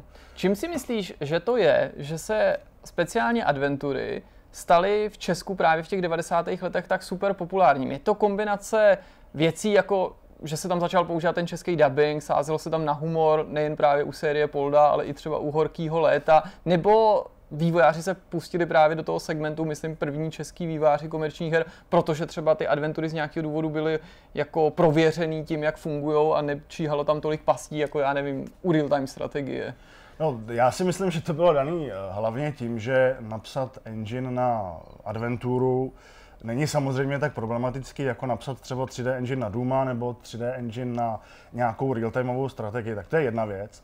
A druhá věc je podle mě to, že ty, že ty adventury byly prostě v té době strašně populární. Hmm. Že jo? Vzpomeň si na Monkey Islandy a, a Day of the Tentacle prostě a, a na Cement Max a tyhle ty všechny adventury od Lucas Artsu a od Sierra, že jo? Hmm. to bylo v té době hrozně populární a prostě, prostě bylo to i jednoduchý na vývoj a tak to, byl, to byly takový dva hlavní důvody, proč si myslím, že prostě ty eh, adventury tenkrát nás tak táhly. No, všechno. Byl jsi i ty sám jejich hráčem, nebo je to ten případ, kdy někdy vývojáři nám tady třeba říkají, že dělají na nějaký značce, tu mají samozřejmě rádi, ale sami třeba hrajou, já nevím, závodní hry, i když pracují na střílečce. Já jsem miloval vždycky adventury právě kvůli týmí schizofrení umělecko-technické duši. A hrozně mě bavilo prostě ty příběhy, které v tom jsou a, a chtěl jsem dělat jako adventury. A já jsem tenkrát i toho kamaráda z té Kanady přemlouval, aby jsme aby jsme udělali adventuru, ale on o tom nechtěl ani slyšet. Prostě on říkal, uděláme real-timeovou strategii a hotovo. No. Já jsem říkal, no tak dobře, tak uděláme real-timeovou strategii. No. Ale já jsem vždycky miloval nejvíc adventur a do dneška je mám hrozně rád. Jakoby. Tak to musíš mít i radost z toho, že se dočkali určitý obrody, že jo? No, po těch ano, letech, kdy se ano. mluvilo o tom, že to je v podstatě mrtvý žánr, ano, tak i když ano. třeba ne vždycky vypadají jako klasický point and click adventury, tak pořád tu s náma jsou a vlastně těší se poměrně ano, značný popularitě. Ano. Mě teďka hrozně nedávno potěšilo, že jsem si nainstaloval ty dvě uh, legendární hry Full Throttle mm-hmm. a uh, Day of the Tentacle, že oni udělali nějaký remaster Jasně. a vypadá to fakt pěkně. Prostě úplně, úplně jsem si vzpomněl na ty svoje, řeknu v podstatě dětský léta, kdy, kdy jsem tohle hrál, hrozně mě to bavilo. Takže jsem to zase znova odehrál a bylo to prostě super. No. Z dnešního pohledu se taky někdo může třeba podívat tomu, proč právě třeba v těch 90. letech do toho herního biznisu se pouštěli i lidi mimo herní svět. Ty si vysvětlil, jaký byly právě uh, ty pohnutky pana Zimy. Mm-hmm. Uh, přesto by mě zajímalo, je to pro, podle tebe jako problematická taková spolupráce, když ty lidi z toho IT světa musí třeba ve snaze obhájit nějakou myšlenku nebo investici, tohle vysvětlovat třeba lidem, kteří jsou mimo obor, nebo tohle nebyl ten případ, protože uh, Zima Software působil na trhu už pak tak dlouho, že vlastně se stal i jeho majitel odborníkem, dá se říct. No, Martin Zima nikdy nebyl moc odborník na hry, on byl spíš jako manažer, on byl spíš investor. Mm. A odborníkem na hry právě byl ten Radek Smíšek s tím Pavlem Neužilem a pak já ještě. Takže on spíš byl tak jako muž v pozadí, abych tak řekl. Financoval to, kontroloval to, samozřejmě kecal do toho, když to řeknu jako takhle. Ale, ale hlavní, hlavní ten, ten výrobní prostředek jeho byli tyhle ty dva kluci, no, mm. který, který dělali na těch hrách, takže, takže tak. Jaká byla spolupráce třeba s těma hercema? Protože to bylo klíčový, že jo? Říkalo se, že prostě horký léto by bez, bez Izera nebylo to, čím bylo eh, Polda série, ano, by třeba ano. nedosáhla takového vyhlasu. Třeba jo, ale že třeba kdyby eh, se na tom eh, dubbingu nepodílel Luděk Sobota dlouhý léta, jak jsi to vnímal ty tu spolupráci? Vnímám to úplně podobně jako ty, prostě ten dubbing tomu dal úplně nový rozměr. Protože mi tenkrát, nebo já jsem u tohohle nebyl ještě, mm-hmm. jo, ale, ale samozřejmě to znám z vyprávění a oni ty kluci, ty, ten Sleep Team udělali tu jedničku a přišli za tím eh, Martinem Zimou, aby prostě, aby se to distribuovalo a měli proto takový nějaký divný název, nějaká něco o chaloupce, já už si to přesně mm-hmm. nepamatuju. A Martin jim říká, hele, to se mi moc jako nelíbí. Pojďme tomu říkat třeba Polda. Nebo nevím, jestli to teda vymyslel Martin nebo mm-hmm. Radek, to už je jedno celkem. Pojďme tomu říkat Polda A uh, v té době byl právě populární hodně, bylo populární právě hodně to horký léto. A ten Zdeněk Izer ten dubbing udělal skvěle, že jo. Mm-hmm. A, a prostě ten nápad říkal, hele, tak když oni mají Izera, jednoho jedinýho, tak pojďme my prostě zkusit na to najmout nějaký opravdu špičkový český herce, komiky, který lidi mm, znají. Mm. A takhle to vlastně vzniklo, pak se začali obvolávat. My jsme se toho, nebo oni se říkali, že se toho samozřejmě původně báli, že ty lidi je pošlou do háje mm. rovnou. Ale ne, ty lidi prostě byli v pohodě a, a, a šli do toho. A, a Luděk Sobota do dneška prostě je rád, že do toho šel, si myslím. No. Zrovna včera jsem s ním mluvil právě mm. o jedné věci a, a myslím si, že je, je rád, že že prostě se mohl tohle zúčastnit, zrovna on teda, jo. Z pohledu té historie vlastně bylo i docela zajímavé, jak se měnila ta podoba této série. Jednička mm. vypadala nějak a nebylo mm. takovým překvapením, nebo i s ohledem na to, jak to ty vypráví, že dvojka vypadala o dost jinak, ano, i s ohledem na to, že se změnil ten tým, který na té hře pracoval. Ale ono se v rámci té ságy experimentovalo opakovaně s 3D, pak zas návrat spíš jako ke klasice. Eh, pověz nám o tom víc. No, eh, v době, kdy vyšla jednička, eh, tak to 3D ještě nebylo moc jakoby nějak jako, jako dneska, že dneska je všechno 3D v podstatě. Takže dvojka, dvojka byla logicky udělaná ve 2D, trojka potom taky a potom jsme prostě s Danem Faltou přemýšleli, což byl hlavní grafik teda, tak jsme přemýšleli, jak bychom ještě toho poldu jakoby posunuli někam dál. No a, a logickým krokem bylo to, že prostě uděláme uh, 3D. A já jsem jako i jako programátor mě to hrozně zajímalo, prostě, protože jsem chtěl to 3D dělat a, a byla to pro mě výzva, takže jsem společně s tím Danem přesvědčil toho Martina Zimu, aby jsme dali do toho víc času, protože to bylo samozřejmě víc náročnější technicky. A aby jsme, aby jsme udělali toho poldu ve 3D. Pětka byla pak taky ve 3D, protože už ten engine byl hotový, hmm. že nějak to bylo rozběhlý. Ale potom u té šestky zase jsme se vrátili k tomu klasickému 2D, a, a bylo to hlavně proto, protože lidi psali. Lidi psali, že se jim ten přerod do toho 3D nelíbí mm-hmm. a že prostě by chtěli tu klasickou malovanou grafiku. Tak jsme se prostě vrátili k té k 2D grafice a, a pro mě osobně je to, je to dobře, protože mi to přijde jako lepší a hezčí. Jo. Samozřejmě jsou lidi, kteří který ti řeknou, jako je to na prd, jako nelíbí se mi to, to 3D bylo lepší, ale, ale já jsem prostě přesvědčený o tom, že že ta šestka má pěknou grafiku a, a že to stálo prostě za to, že jsme se vrátili zpátky na, ten, na to poletí hmm. 2D grafiky. No já jsem za shodou okolností na to právě chtěl zeptat, jak to vlastně no. lidi vnímali, ale když si na tohle v podstatě no, odpověděl, jasně. tak to zkusím posunout trochu dál ten dotaz a sice jak v obecné rovině se právě vyrovnáváš s kritikou nebo naopak těma pochvalama, obecně s ohlesama hráčů, když ta hra je konečně hotová a ty pak slyšíš nějaký první reakce. No, s kritikou se vyrovnávám eh, jak s čím, jo. Když mi prostě někdo napíše, eh, ta hra stojí za part, nebaví mě to, beru. Proč ne, že jo, každý jsme jiný. Eh, nevadí mě výtky, prostě normální, klasické výtky, ale vadí mě takový ty urážky vulgární, když prostě vydám hru, chci za ní jakoby zaplatit, protože není to zadarmo, že jo, ten vývoj, to hmm. víme všichni.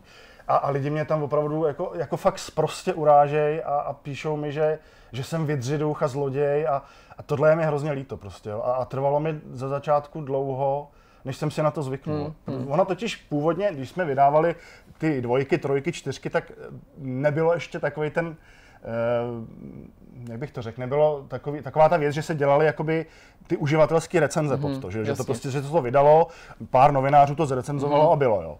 Ale, ale dneska, když tam může v podstatě kdokoliv napsat cokoliv, tak tak prostě mi to chvilku trvalo. Já jsem si zvyknul na to, že, že mě lidi nazývají hajzlem, zlodějem a, a to mě prostě fakt vadilo. Ale, ale potom zase, když člověk vidí uh, ty, všechny ty pozitivní recenze, mm-hmm. jo, kdy mám prostě, já nevím, 4 tisíce pozitivních recenzí, tak to je bomba prostě. To, to zase mě hřeje u srdce a říkám si, hele, to jsou takový nějaký lidi, kteří nevím, co to je za lidi, prostě, kteří mm. mají potřebu napsat něco takového do té recenze. No. No, já myslím, že to většina našich diváků i dobře zná, ano. že na internetu potřeba mít hroší kůži ano, a že ta ano, doba je, je taková, že je všechno mnohem jako ostřejší a ano, mnohem emotivnější. Ano. Eh, v rámci toho vývoje této série, a ty si popisal už některé ty změny, ale došlo i k tomu, že jako z relativně hodně sledované značky, na který z mýho laického pohledu pracoval i nějaký větší tým lidí, pak posléze došlo k nějakému útlumu. V jaký fázi je třeba teďka Polda, myslím z hlediska toho, kolik lidí se na něm podílí, eh, jak eh, to vypadá jako s jeho současností a případnou budoucností? No, my jsme eh, udělali Poldu čtyřku, tím to tak jakoby skončilo. A potom Martin Zima chtěl dělat samozřejmě Poldu dál, ale nějak se to utlumilo. Protože přiznám se, že já jsem odjel do Austrálie v té době, chtěl jsem prostě žít v Austrálii a nějak se to teda utlumilo a, a bylo, bylo, to, bylo to u ledu. Pak jsem se vrátil, protože jsem zjistil, že prostě budu radši v Čechách. A eh, ten Martin říkal, pojďme ještě vyzkoušet toho Poldu 5, ale už mi přišlo, že, že do toho nechce investovat tolik peněz, a prostě ten Polda 5 mě, mě osobně přijde, že se moc jako nepoved. Jo. Mm-hmm. A, a, na základě toho, že on se nepoved, tak uh, pak to šlo úplně do kytek, že jo. Pak už říkal Martin, už, už na to kašlu, už to nebudu dál dělat. A, a až já prostě jsem se snažil tu sérii oživit na těch telefonech, mm-hmm. A to fungovalo, to lidi prostě, eh, lidi to vztahovali, mm, prostě kupovali to, byl jsem z toho nadšený. Asi taková i nostalgie, že, jo, že vlastně najednou se k těm telefonům dostali ty původní třeba ano, i hráči, ano, že jo, kteří to tak, pamatovali, no, no. že to těch 10 let zpátky ano. nebo 15 je to, je to tak, je to tak, je to hodně o tomhle tom. A říkám si, hele, já prostě Poldu miluju, mě to prostě je to můj srdeční projekt a, a říkám, pojďme zkusit udělat Česku zkrátka, jo. Tak jsem na to sehnal peníze, a šli jsme do toho, no, zkusili jsme to udělat eh, a úspěch to nebyl úplně tak, jak, tak, jak jsem očekával, ale, ale prostě lidi to stahovali, lidi to kupovali, náklady jsou tak nějak pokrytý a, a teď přemýšlíme, co dál. No. Lidi, mi, lidi mi hodně píšou, abych, eh, nebo nám píšou, abych, aby jsme udělali další díl. Jenomže ono, na ten, na ten nový díl je potřeba spoustu peněz, jo, samozřejmě. Mm. A, a ty teď aktuálně nemám. A, a dlouho trvá, než se ta investice vrátí. Mm-hmm. No, a tak nás teďka napadlo s kolegou, že bychom zkusili udělat takový koncept, a nevím, jestli to lidi vemou, jestli to bude zajímavý, hmm. ale že bychom zkusili udělat to, že bychom toho poldu vydávali jako po malých epizodách. Jasně. To znamená třeba, já nevím, uh, udělat 10-12 uh, obrazovkovou adventurku, Jasně. která by se prostě prodávala za třetinovou cenu. Mm-hmm. Máme vymyšlený, že by v krámech to bylo za nějakých 199 korun a potom uh, by to za, za nějaký ten rok, dva přešlo na ten Android a iOS a tam by se to prodávalo třeba za 50 korun. A nebo to dát na iOS a na Android rovnou a dát tam tu cenu větší. Ale to ještě jsme prostě nevymysleli, jak to udělat. Ale, ale ten koncept by byl takový, že bychom vlastně jakoby dovysvětlovávali věci, hmm které v té adventuře byly vyřčený, ale nebyly dořešený. Mm-hmm. Dám příklad mm-hmm. třeba v šestce je uh, Fantomas a Polda tam prostě říká o tom, že Eh, má eh, nemanželského syna, mm-hmm. že ten Fantomas vlastně jakoby, eh, nebo že, že jeho manželka mu byla nevěrná s Fantomasem a že z toho má toho nemanželského mm-hmm. syna. A tohle je prostě krásná, krásná věc, jak, jak bychom chtěli třeba vysvětlit, proč, jak to vlastně bylo. Jo? To znamená, že by se to jmenovalo třeba Polda, jak to bylo s Fantomasem. A to by byl takový mini příběh, kdyby, kdyby se vysvětlilo, co se stalo. Mm-hmm. Jo? Nebo mm-hmm. další, třeba nás napadlo, že, že ve dvojce je klasický policajt, a ve trojce už je soukromý vočko. Jasně. Takže zase díl prostě, jak jsem se stal soukromým vočkem, co mě mm-hmm, k tomu vedlo. Mm-hmm. Jo? A něco takového. A já bych strašně stál o to, když už tady natáčíme spolu ten rozhovor, aby aby mi lidi napsali do těch komentářů, co si o takovémhle konceptu myslí. Jo? Jestli, mm-hmm, jestli si mhm. myslí, že by, že by je to mohlo bavit, Jasně. anebo jestli bych spíš měl se soustředit na toho Poldu 7. Ale mně osobně se tohle prostě strašně líbí, ten koncept. Protože když to lidi bude bavit a hmm. budou to kupovat a budou to, vemou to prostě tenhle koncept, tak můžu vydávat poldu 5-6 let třeba, jo, co tři čtvrtě roku jeden díl tak mě fakt strašně zajímá názor, názor lidí na tenhle koncept. No. no. Tak sami jste to slyšeli, určitě nám dejte vědět a taky Petrovi, protože to se samozřejmě všichni rádi dozvíme a třeba dostáhneš nějaký uh, cený feedback, nějakou no, určitě, cenou zpětnou určitě. vazbu. Konec konců s tím epizodickým formátem už dneska hráči mají zkušenost, takže to mm, není mm. asi úplně jako pro ně uh, nestravitelný způsob, jak konzumovat novou videohru. Nepomýšlel si třeba i na nějakou crowdfundingovou eh, kampaň, ale prostě startovač spíš asi jako lokální než na Kickstarteru? No, ano, ano, to je je samozřejmě jakoby druhá možnost, že, že zkusíme toho poldu rozjet na tom startovači, ale upřímně řečeno já tomu moc jako nevěřím. Jo. Sice mi občas lidi píšou, hele dej to na startovač a uvidíš, ale, ale když se vybere eh, na, na vývoj celého toho poldu je potřeba zhruba milion a, a něco. Jo. Mm-hmm. A, a prostě, když se vybere jako třeba 600 tisíc, tak já jako nevím, co budu dělat. Jo. Prostě nevím, jak bych to, jak bych to řešil potom. Jakože nějaký částečný financování je jako sice zajímavý, ale že to nestačí, že by si, no, si měl no. obavu, že jako vybereš nějaký obnos, no, ale no. že to nebude dost no. prostě. A teďka, a teďka, kdybych třeba řekl, já to skrečuju, těch peněz je málo, tak lidi zase budou naštvaný, jo. Jasně, no. A já, já prostě nevím, já bych prostě primárně, mně se líbí tenhle nápad s těma menšíma epizodama, to se mi prostě líbí, mm. jako mě, jako Petrovi Svobodovi a, a chtěl bych vědět, co na to lidi, no. jestli by tohle fungovalo. A to jsem schopný zafinancovat samozřejmě sám tohle. Jasně. Pojďme se teda teďka pobavit eh, o těch mobilních konverzích a o tom, jak to vlastně funguje, protože to je něco, co my jsme tady rozebírali docela nedávno v novinkovém souhrnu, věnoval se tomu Zdeněk mm-hmm. v článku na webu a bylo to iniciovaný právě tvým videem, ve kterém si vlastně popisoval, že vydat hru jako Polda, která vlastně už jednou v distribuci byla, se může zdát být nikoli banální, ale možná jenom problém nějakého technického rázu, uvízt to na novou platformu, jako je iOS nebo Android. A ty si vlastně odhalil, že to, co bylo třeba v 90. letech něco, na čem se nikdo nepozastavil, dneska z hlediska těch velkých firm, které provozují ty digitální obchody, může být problém. Mm-hmm.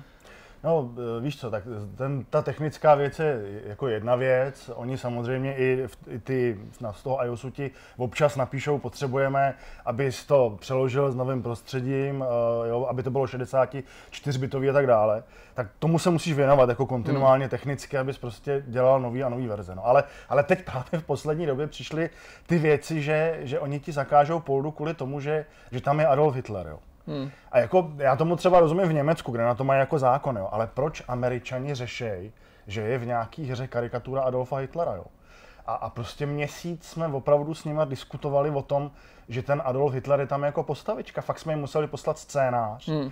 A, a několikrát jsem s nima telefonoval, kdy mě spovídali opravdu úplně neskutečně. Jo. Hmm. Takže to, to pro, mě bylo, pro mě to bylo takový jako nepříjemný. Jo. No a, a to prší, to mi přijde jako úplně absurdní, kdy nám zakázali prostě prší, že to je gamblerská hra, že na to potřebujeme mít licenci. A to už se s náma nebavili vůbec. To jsem jim napsal, že to je jenom taková mezihra a oni, pokud chcete mít mezihru, musíte mít licenci. Což je něco, co by tě stálo, předpokládám, další peníze a další zařizování. Já jsem to ani nezjišťoval, protože hmm. jako na to fakt, já toho poldu dělám víceméně jakoby vedlejšák a, a není to můj hlavní příjem, je to, jako mám normálně svoji práci hmm. a na tohle fakt ne, bych neměl jako čas vůbec to bych musel někam do Ameriky letět nebo někam, já vůbec nevím, já si to nedovedu představit, co bych jako musel udělat, jo. Takže, takže prostě, takže jsem to vyhodil, to, to prší, no.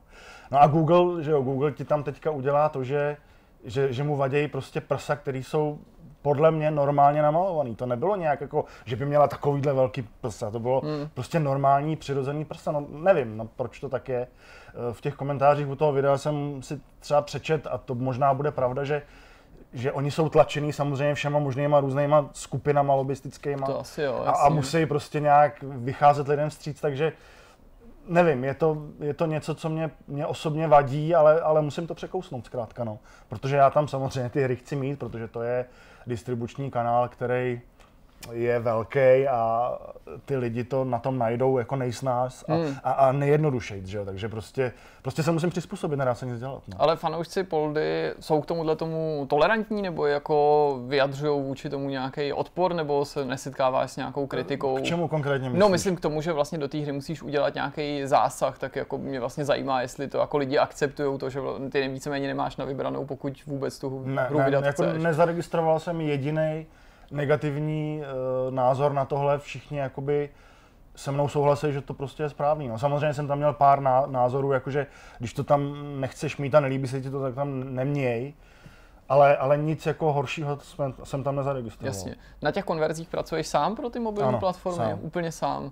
Eh, co je třeba největší jako výzvou, když opomineme tuhle tu byrokracii a je nutnost vyhovět nějakým prostě regulím a standardům těch společností, myslím na tom technickém řešení, s čím vlastně musíš a můžeš pracovat, nebo s čím se potýkáš, jako co všechno potřebuješ k tomu vlastně, abys tu hru mohl eh, portovat? No tak musíš si zařídit samozřejmě účet u Apple, že jo? Mm-hmm. musíš si zařídit účet u Google, tam to není nic tak hroznýho. U, u Google zaplatíš jednorázový poplatek, u Apple platíš každý rok asi 3000 za to, že to máš. Pak si musíš pořídit uh, počítač Apple, protože mm. samozřejmě uh, nejde rozjet vývojový prostředí na normálním PC, když jsem to zkoušel, měl jsem tam nějaký ty Hackintosh, ale pořádně to nefungovalo, mm. tak jsem si potom prostě koupil normálně Apple a pak musíš mít samozřejmě zařízení, na kterých to vyzkoušíš, jo. A musíš mít zařízení, které jsou slabý, abys mm. věděl, že, že to ty telefony utáhnou, ale pak zároveň taky to chce mít nějaký lepší zařízení, mm. který, který prostě, abys viděl, že to na tom běží pěkně, i na tom, na tom rychlém, rychlém telefonu.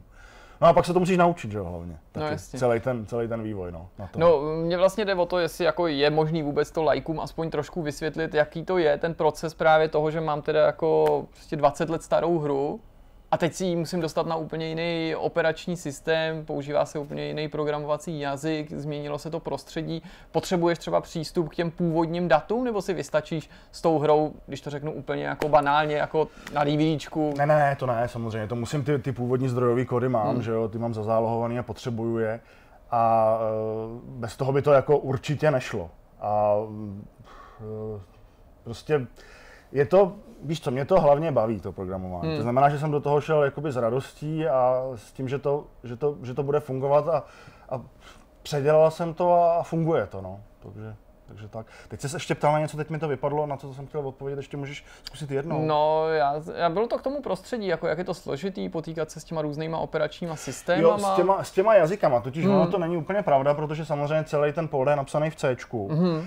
A uh, Apple má svůj jazyk, který se jmenuje Objective-C, ale samozřejmě umí přeložit i C. Mm-hmm. A to samý má Android. Android má základní Java, ale můžeš si to přeložit i nativně. To znamená, že já to mám napsaný vlastně v tom C všechno a mám to i pro Apple, i pro Android a plus tam mám nějaký mini nadstavby v Objective-C a v Javě. Ale jedna věc, v podstatě teďka po těch, já nevím, 15 letech, jak jsem se do těch zdrojáků koukal, mm-hmm a jak se věnuju tomu programování už 20 let, jo, mm-hmm. tak uh, prostě ty zdrojáky byly strašný. Jo. Já jsem byl v té době mladý, neskušený, že jo. Tak jsem to nějak tak jako napsal, jak by to, jak si to asi představu, bylo to hrozný. Tak jsem to prostě zahodil všechno, ty, ten mm-hmm. engine, a napsal jsem si nový, pěkný, a takže to mám jako na novém engineu a mm-hmm. udělal jsem si tím zároveň i radost, protože mě to prostě bavilo. Mm-hmm. Je to poslední engine, který jsem napsal, protože ono to samozřejmě nemá cenu dneska už psát, když máš Unity a Unreal Engine a tyhle věci tak to nemá cenu, ale já jsem prostě chtěl, napsal jsem si ho a, a mám ho teďka. No. Ty jsi říkal, nám prozradil, že Polda není to jediný, čemu se věnuješ, že je to trošku taková bokovka. No. Tvůj hlavní job eh, se týká vývoje her nebo děláš něco jiného? Ne, dělám, Samozřejmě nemusí zacházet do podrobností. Ne, dělám normálně programátora prostě na volný noze a dělám pro firmy programy, které potřebují.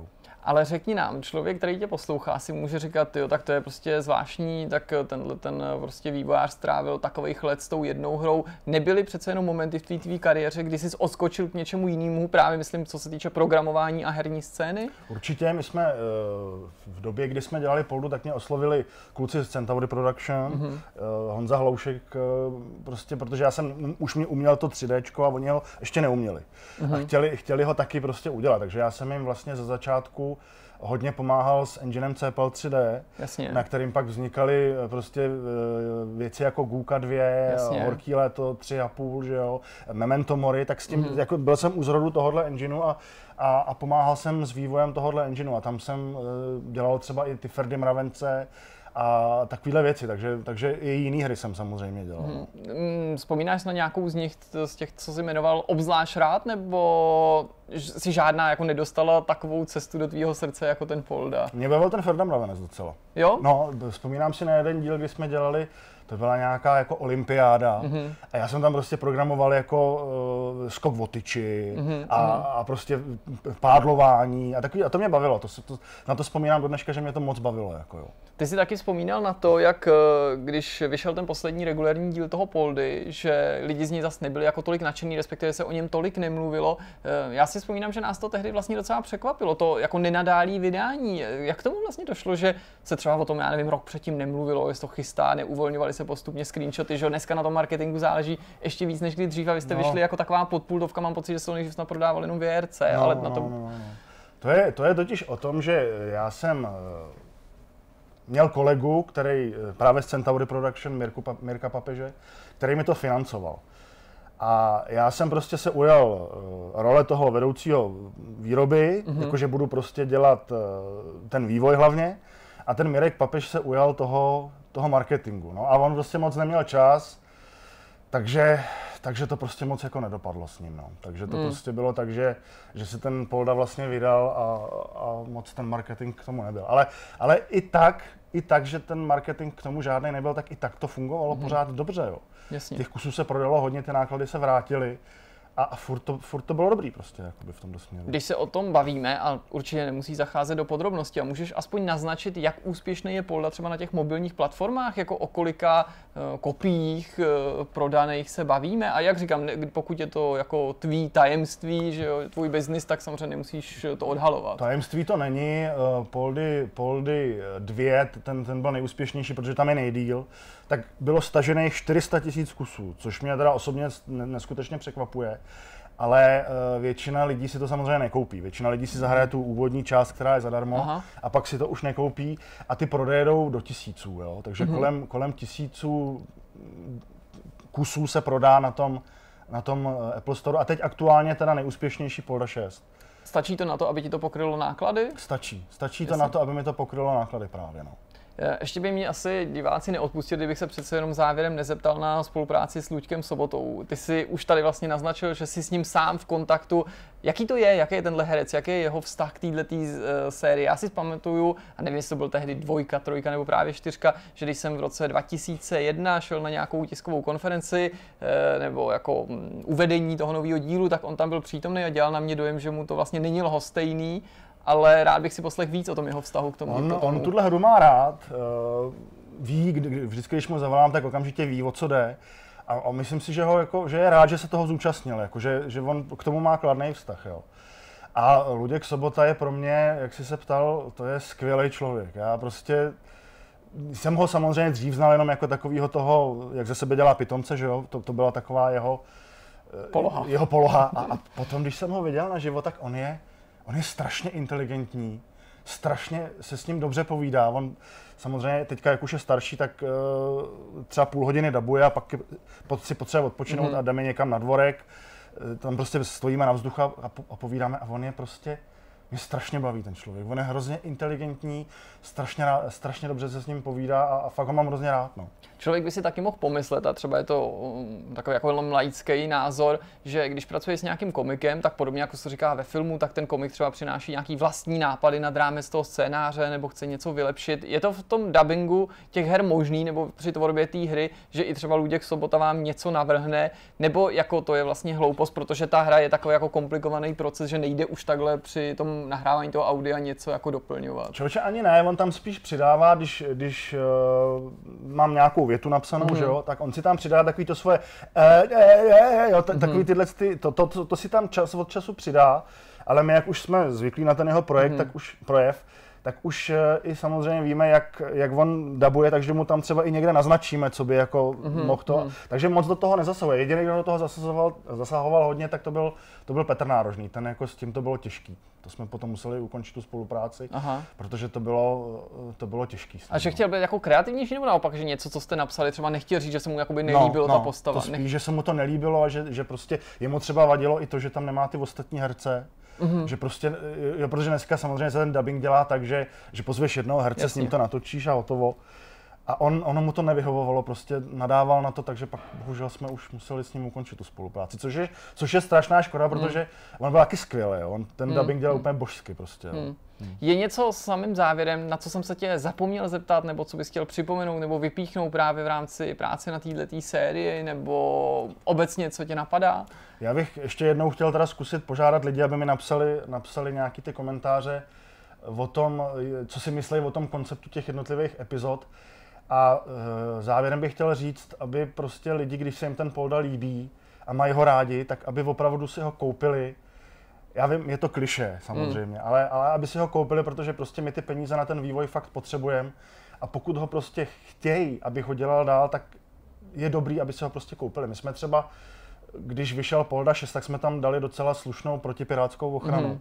A, a dobře se to prodávalo, mm. ten Polda, ale v momentě, kdy vyšel Crack, hmm. tak ty prodeje šly tak absolutně strašně dolů, že, že už prostě teďka neprodáme skoro nic. Jo. Hmm. Hmm. Takže bych si moc přál, aby, aby lidi, když se jim ta hra líbí a, a chtějí pokračování, aby, aby si to prostě koupili. Tím mi jako dají největší jakoby, ty mi dají na, nejvíc najevo, že se jim to líbí a že chtějí, abych v tom pokračoval. No, já myslím, že jsi to uzavřel pěkně. I my se snažíme tu a tam na naše diváky a čtenáře apelovat. Myslete na to, protože tady vidíte ty skuteční lidi, kteří za tou prací pak stojí a pro který je to, eh, kterým to není lhostejný, jestli tu hru ukradnete a že, že upirátit nějaký titul rozhodně není žádný vítězství a že v samém konci to může znamenat to, že třeba ta značka nemusí právě pokračovat, protože se ukáže, že je nerentabilní, ačkoliv tak? někdo hraje, Ano. což je ten největší paradox, ke kterému může dojít. Ano. Petře, já ti přeju hodně štěstí. Moc Děkuju. krát díky, že jsi přijal naše pozvání. Velmi rád, jsem, bylo mi tady s váma dobře, takže moc děkuju. A snad se brzo zase někdy uvidíme.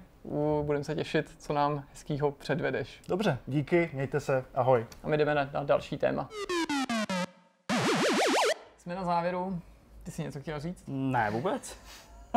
Budeme to používat? Jistě. Jsme na závěru. Jsme v závěru. E, možná před... Počkej na závěru špatně. Já nevím. Jsme na uzávěru. To já si připadám, když jsem měl nějaký závěr. nějaký metahumor tady, který už času Úplně nepochopil. se to rozbilo. Možná před tímto tím blokem byl rozhovor a možná ne, ale ta poslední část, to znamená myšmaš, o ten vás neochudíme, o něm víme s jistotou, že bude, pokud se náhodou nesmaže.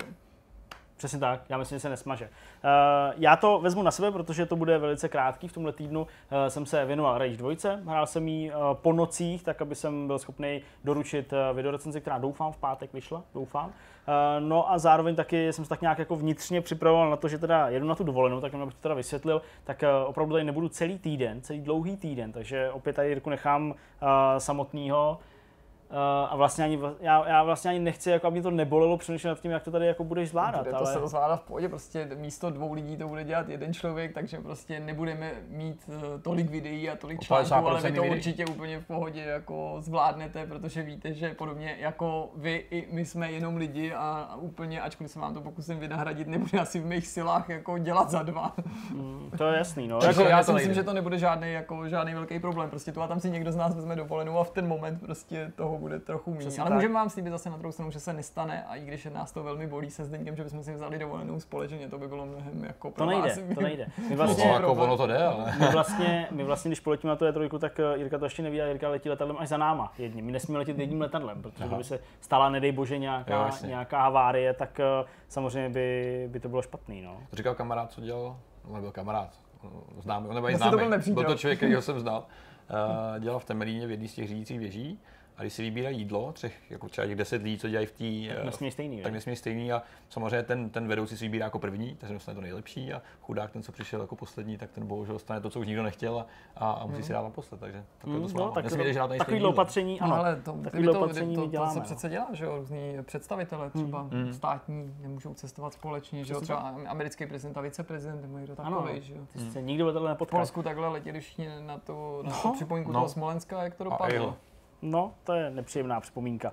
Eh, Každopádně, když jsem takhle naťuknul, já myslím, že v tuhle chvíli klidně můžeme, protože možná i zaznívaly nějaké jako eh, dotazy, eh, možná obavy z nějaké strany, eh, jako teda ještě jednou oficiálně potvrdit, že teda skutečně ano na E3 jedeme, teď už to můžeme říct úplně jako v pohodě, protože jsme zajistili ubytování, zajistili jsme cestu eh, a tak dále, takže určitě, určitě jo. A co se tam bude dít a co pro nás budeme mít, to všechno budeme rozebírat až v následujících dnech a týdnech. Eh, Fakt je ten, že už se nám daří zajišťovat nějaký schůzky, to vám samozřejmě pak taky řekneme konkrétně. Eh, Samozřejmě se budeme snažit dostat na eh, konference tiskový. Eh, Ono se sice zdá, že jako EA tam není a Sony tam není, ale furt jich tam pár je, hmm. tam docela zůstalo. Takže, takže i jim se budeme věnovat a tak to berte jako takový příslip eh, dalších informací konkrétnějších právě na tohle téma, a pak samozřejmě tu vlastní eh, E3. A eh, já jsem zařizoval teda svoji Ameriku, protože já tam letím už takhle trochu dřív, ale zase se budu vracet. Počíhnout, no. Uh, očihnu to, očihnu to poprvé v životě, vystoupím uh, mimo letiště taky na východním pobřeží, protože já ačkoliv letos poletím na E3 po šestý za sebou, to je docela, docela dobrý, po šestý za sebou, tak já jsem skutečně nikdy nebyl jinde než v Kalifornii, v Nevadě, hmm. kde ještě v Arizoně, když jsem to tak jako, jak jako jezdil a jedinou chvilku, kdy jsem strávil jinde než uh, v Los Angeles na letišti, na území Ameriky, tak bylo ve Filadelfii, když jsem přestupoval loni a v New Yorku, když jsem se nějaký rok vracel, tak jsem přestupoval v New Yorku. A tam to za to stálo, ne? Přesně super Philadelphia, tam si to užil. Tam jsem si to užil a údajně říkají, že prý, když jako teda člověk eh, už jednou byl zkoumaný, Tak už nebude? tak bude vždycky. Bude vždycky. Hmm, takže mě to pravděpodobně čeká Wow. i na cestě do New Yorku, i na cestě do LA. To znamená, ano, eh, roztažený půlky, kašlání, prsty v zadku a takové ty věci, které prostě se při téhle jako hloubkový eh, kontrole dějou. To vůbec kontrola nebesí někde. Red light nějaký. na letišti, a, a budu si mě zase vyptávat prostě, kdo mě tam posílá, kolik si z toho vydělám peněz, co, o čem tam mluvím, jaký hry vyvíjím. Já říkám, nevyvíjím, jaký hry vyvíjíte, nevyvíjím, jaký to, hry děláte. To, bylo, to byla finta, že jo? byla finta, aby mě jako nachytali, takže uh, já už jsem připravený, že mě něco takového čeká, takže uh, letos uh, snad poprvé bych řekl si, všechny dokumenty vytisknu dokonce sebou, nebudu je mít jenom v PDFkách, v mobilu nebo někde v nějakém notebooku, uh, protože očekávám jenom to nejhorší. A už teď vím, že až budu vystupovat uh, z letadla v LA, až tam poletíme, tak uh, že rozhodně nebudu mít v ruce fotoaparát, rozhodně takovéhle věci, jako které by mohly vybudit nějaký podezření nebo něco. s falešným knírem takový. Jo, takový ten noviny, ty červený. prostříhaný. No, tak zhruba, zhruba tohle mít nebudu, aby jsem se tomu eh, vyhnul. A zase teďka, když letíš do toho New Yorku, tak by si mohl být jako aspoň zdrojem pro scénář terminálu dvojky. víš? Jo, že by mě jako zamrzli a abych tam stavil jejich Přesně, že nějaký hajzlíky, tady, jo. tady třeba dojde k nějakému dalšímu rozpadu, Česko přestane existovat, rozdělíme se na Čechy, Moravu a Slezsko, tvý Já se doklady budou neplatný. No, eh, tak uvidíme. No a vlastně poslední věc, jenom chci říct, že ano, eh, zdárně pokračuji při sledování eh, seriálu Černobyl. Eh, Na rozdíl od nějakých jiných lidí u toho nepláču, ale je to docela jako naturalisticky natočený, Hmm. naturalisticky pojatý. To rozhodně ostatně byla to velká, velká katastrofa. Nicméně musím teda říct jednu věc, která se mi vůbec nelíbí, kterou řeší teďka Reddit a která mi teda přijde fakt zbytečná. Bavil jsem se dneska o tom s Jirkou, bez jakýchkoliv nějakých nutných spoilerů ve druhém díle. Spoilerů, no, tak víme, jak to dopadlo. Ale eh, ve druhém díle, eh, to buchlo to tam, no a pak to bylo všude. No. Tak eh, v tom druhém díle eh, tam vystupuje eh, postava nějaký atomový vědkyně, eh, myslím z institutu, jaderného institutu v Minsku, tuším asi, a ona v tom seriálu přijde jakoby s upozorněním, že zasypávat to, zasypávat to prostě eh, borem a pískem není úplně dobrý, vzhledem k tomu, že v těch nádržích ochlazovacích je voda, což si ty jiní lidi, kteří za, za, zajistili tu první fázi odstranění téhle katastrofy, neuvědomili. A prostě tam probíhá, ona tam docela dobrá herečka pro to vybraná, je to taková docela jako silná postava, která vlastně pak sama sebe odsoudí ke smrti tím, že jako skutečně se rozhodne do toho Černobylu jet a říct jim to, jo, to je jakoby signifikantní pro všechny ty postavy, které tam vystupují.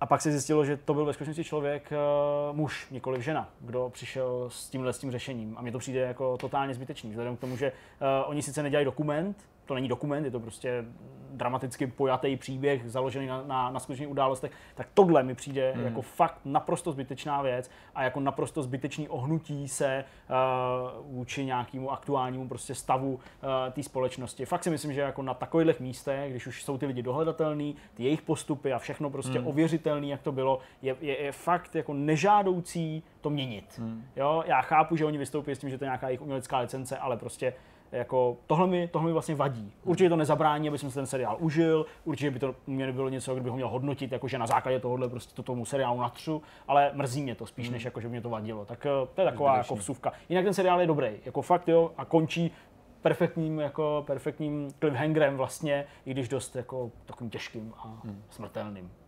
No blíží se nám nějaký seroše, takže já teďka jako jednak teda sleduju ty historický, ale o tom jako mluvit nechci, ale hlavně jsem v očekávání těch dalších. Tím prvním je Star Trek Picard. Už víme, že Picard je oficiální podtitul Takhle se to tohoto toho seriálu, který uh, už známe jeho logo a už víme, kde poběží, že ve světě Amazonu. poběží na Amazonu, No jo. takže budu přinucený předplatit další službu, což Ty je přesně vole. to, čeho se obávám s nástupem nějakých herních streamovacích platform, že jako vlastně Už mě nic jiného tam nezajímá, ne, že bych si teda No. no. nakonec nevybral, ale že budu muset Future jako cálovat. Ale Přijde všimli to- jste si, promiň, všimli No. jste si, Jirka nezaložil petici. Jirka nezaložil petici, že, že má být Picard jinde než na Amazonu. Jirka si koupí Amazon, ano. No ale přijde mi to teda jako Celý. trošku nešikovný, jako Hmm. rozumím tomu, že rozhoduje trh, peníze, kdo vyhraje, kdo přeplatí, ale jako když žiješ ve Spojených státech, tak ti to jde na tom CBS All Access. Tam je to exkluzivní streamovací platforma, kterou si CBS v pohodě. Oni to prodají, ten Discovery, Star Trek, tu předchozí seriál, prostě ve světě, kromě Kanady a Spojených států, exkluzivně prostě Netflixu. A pak prostě točí jiný seriál, prostě dá se předpokládat, že cílová jako skupina je zřejmě naprosto stejná, a prodáš to jiný platformě, to mi přijde jako k těm fanouškům trochu nefér. Ale OK, já si to prostě předplatím, protože to jako nechci krást, ale jako musím říct, že mě to, to trochu chápu. mrzí, jako že o tom jako někdo nepřemýšlí i do těchto těch důsledků. Jo. Navíc na Netflixu jsou všechny ostatní Star Trek seriály k dispozici, včetně animované série. To vůbec nedává smysl. Takže už, jako bych předpokládal, že si tam tohle jako budu moc pustit, hmm. což mě mrzí. No a k dispozici je první fotka. Ta se objevila teďka někdy nedlouho před naším natáčením, kde je vidět jako Jean-Luc Picard eh, v civilu, dá se předpokládat, vypadá to, je tam jako jenom ramena a to, údajně to má být nějaká scéna že jde na velitelství jízdní flotily, nebo, nebo možná do, na, ty, na tu akademii, a, a že se tam má snad nějak jako představovat a že ten člověk se ho ptá, jako kdo je, že ho jako nepozná a on tam má taky jako povytažený obočí, jako že ty nepozná žádnýka. Asi jenom 28krát jsem zachránil tuhle tu země kouli a celou federaci před zničením. Ty říkáš, že existuje fotka, ne jako trailer. Fotka, fotka. Jo, takhle. No to někdo popsal, tu jo, fotku, takhle, že to je jo, jako takhle. závěr, ve kterém se tohle to děje. Jako, že tý, já dělám, já je probír, jeho udívaný udivený výraz. Jasně. No. Ale uh, v případě toho dalšího seriálu už jsme dál, protože jsme se dočkali teaseru uh, už druhýho k Beverly Hills 920 k tomu comebacku. Myslím, že aktuální název je, jak, jak se to teďka jmenuje? Teď se to myslím jmenuje BH 920, zatímco ta předchozí, ten pokus 920. o reboot, ten byl 920 a u nás ještě s podtitulem Nová generace nebo hmm. něco takového, aby se to nepletlo, což je teda jako... Nová generace. prostě pakárna. No a tohle to, no, já jsem Hele, jako ten, včera, ten no. teaser byl vlastně docela vtipný. Jsou tam starý postavy nějaký? No všichni starý, tam, kromě... No, až teda na... No, ale jako má jako další mezery. Já jsem vlastně o tom tak jako začal uvažovat, že na jednu stranu je fakt dobrou zprávou, velmi dobrou zprávou, že se vrací Brenda. Polšová, Shannon Dohertyová, která jako překonala rakonvinu, doufám, že ji jako nedostane.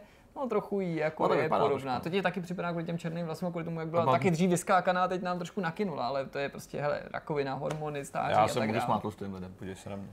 Chápu. Dobře. Nebudu zabíjat do podrobností. Já lidma s hormonama, podívej se na mě, hormony. Jo.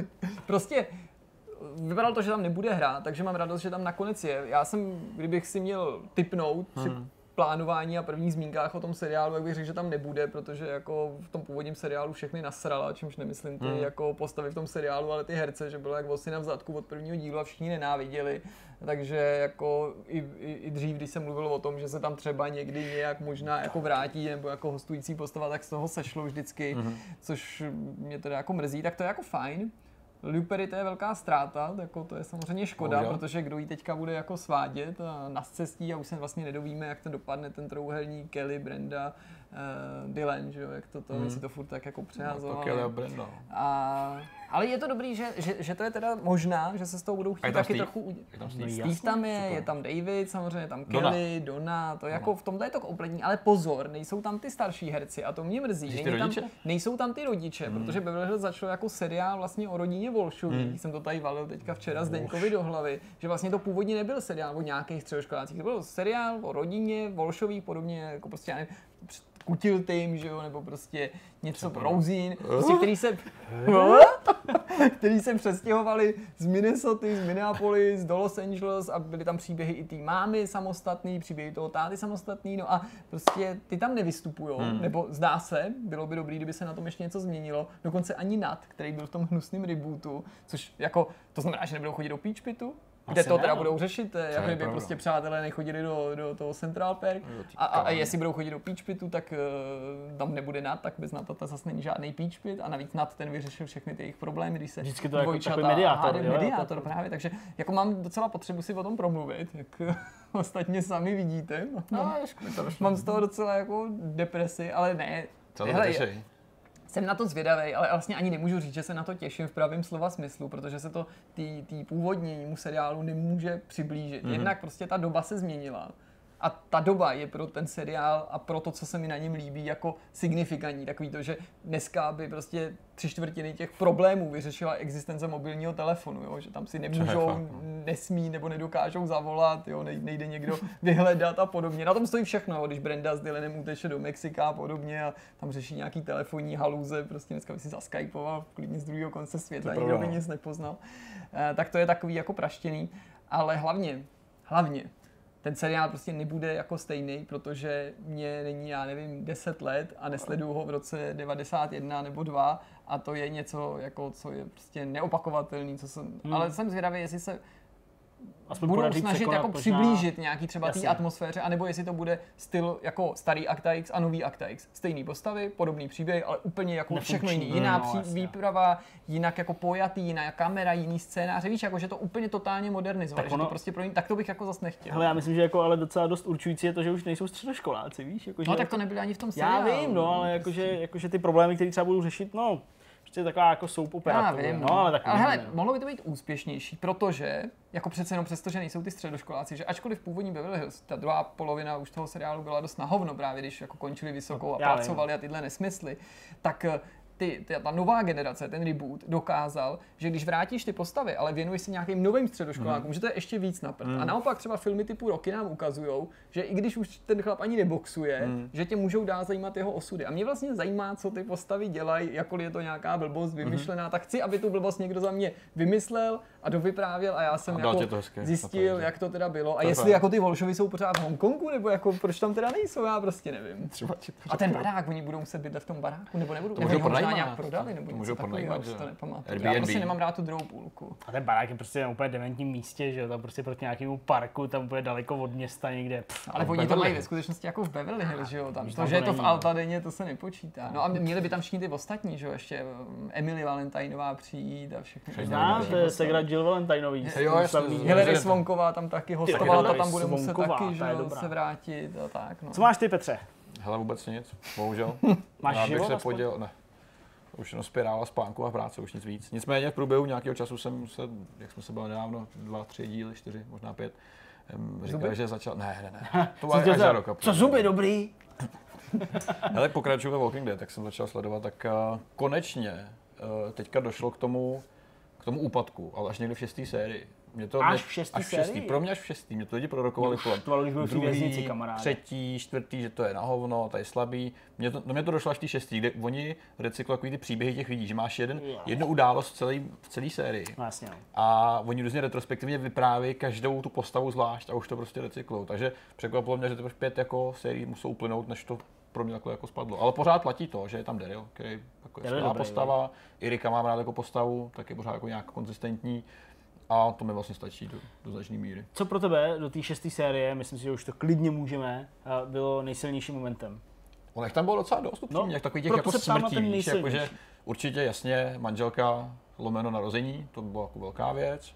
Uh, pak uh, ta Beth, ta blondýna, Segra, No, no, Maggie, jasně. jako celkem To jako bylo hustý, dobrý, dobrý To, zakončení. to bylo ty hodně vole, dobrý. Když se to blíží ke Když to konci. že už jí mají, tak prostě A najednou há. a ty ustřelená hlava, ty vole. a to Jo. bylo takový docela vtipný a, a víc takových situací. Musím jako překvapilo mě, kolik takových věcí v takovém seriálu vlastně proběhlo, že i, i, ten gore, ta brutalita byla jako na, na HBO docela, docela jako odvážná. To se těž pak na pana Negena, jo. Hele, to je, ne, já nevím, co se bude dít, vím, znám tu postavu v Tekenu, že jo, je to prostě taková jako velká, V Tekenu ji sice znáš, ale tady ji ale fakt tady poznáš. ještě neznám, ale, ale jako reálně se těším, bohužel teďka už to fakt postrádá ten, ten drive, který to měl předtím. Bro. Hele, já, to je myslím osmá série s Negenem, nebo jo, sedmá? to je jedna, osmá. se, se, jedna z těch posledních, sedmá, osmá možná. Sedmá nebo osmá, no prostě jako, hele, scéna u táboráku, A se- prostě- budu se prostě těšit na bude táborák. líbit. OK. Fakt, to se ti bude hodně líbit. OK, to tě OK. uspokojí. Super, tak jo, takže to byl Walking Dead, uh, zatím spokojenost. A jinak jsem, myslím, že nerozkoukal nic moc nového, mám na spoustu seriálů, o kterých jsme se tady bavili. Uh, Drive to Survive, Street Food mi tam pořád kouká ve wishlistu a všechno možné a to uvidím, až budu v důchodu, takže, takže bohužel do té doby to bude krá- krásný retro z toho, až, až tomu dospěju. Dobrá, Z mé strany všechno. tak jsme asi dospěli nakonec. Jirkův. Jirkův Vortex, Jirkův Vidcast končí, číslo 84, silný ročník, 84, ne, já nevím. Měli by to zaspívači nasky. Mohli by, jo. Plesno. Přesně, myslím tak. Takový posthusákovo dítě tady. Dobrá, no tak jo, tak uh, snad vám to hezky jako přišlo k chuti, ať už jste u toho, já nevím, co dělali, prostě jedli, pracovali, nebo jste u toho třeba třikrát usnuli, než jste to celý dokoukali. Tak uh, jsme moc rádi, že jste hlavně koukali. Hoďte tam zase nějaký lajky, komentáře, pište, co vás napadne, my vám na to odpovíme. Eh, Pevně doufám, že dopadl ten rozhovor o Poldovi. Doufám, že jo, pokud ne, tak se prostě objeví v nějakým jiným vidcastu. A já se budu těšit společně tady s chlapci a ještě uvidíme, jestli ta 85, jestli náhodou nepřijde trochu později. No, to by Ale se, dostáváte to víc než dost, takže to by se ne. Přesně, Petře, vlastně ještě jsme teda nevypli kamery, Petře, ale, něco. ale dobrá práce. Dobrá Takovýho materiálu, který reálně nejde zkouknout. Jako to, co vy produkujete, je prostě tolik věcí. To už není na to, ale spíš jako... to je prostě- epitaf, vole. Nešlo to skouknout. Necháme si to přesně, to si nechám vyjít na který budu potřebovat už příští týden. Nešlo to skouknout. Mějte se moc hezky. Poslední slovo. Ahoj. Čau.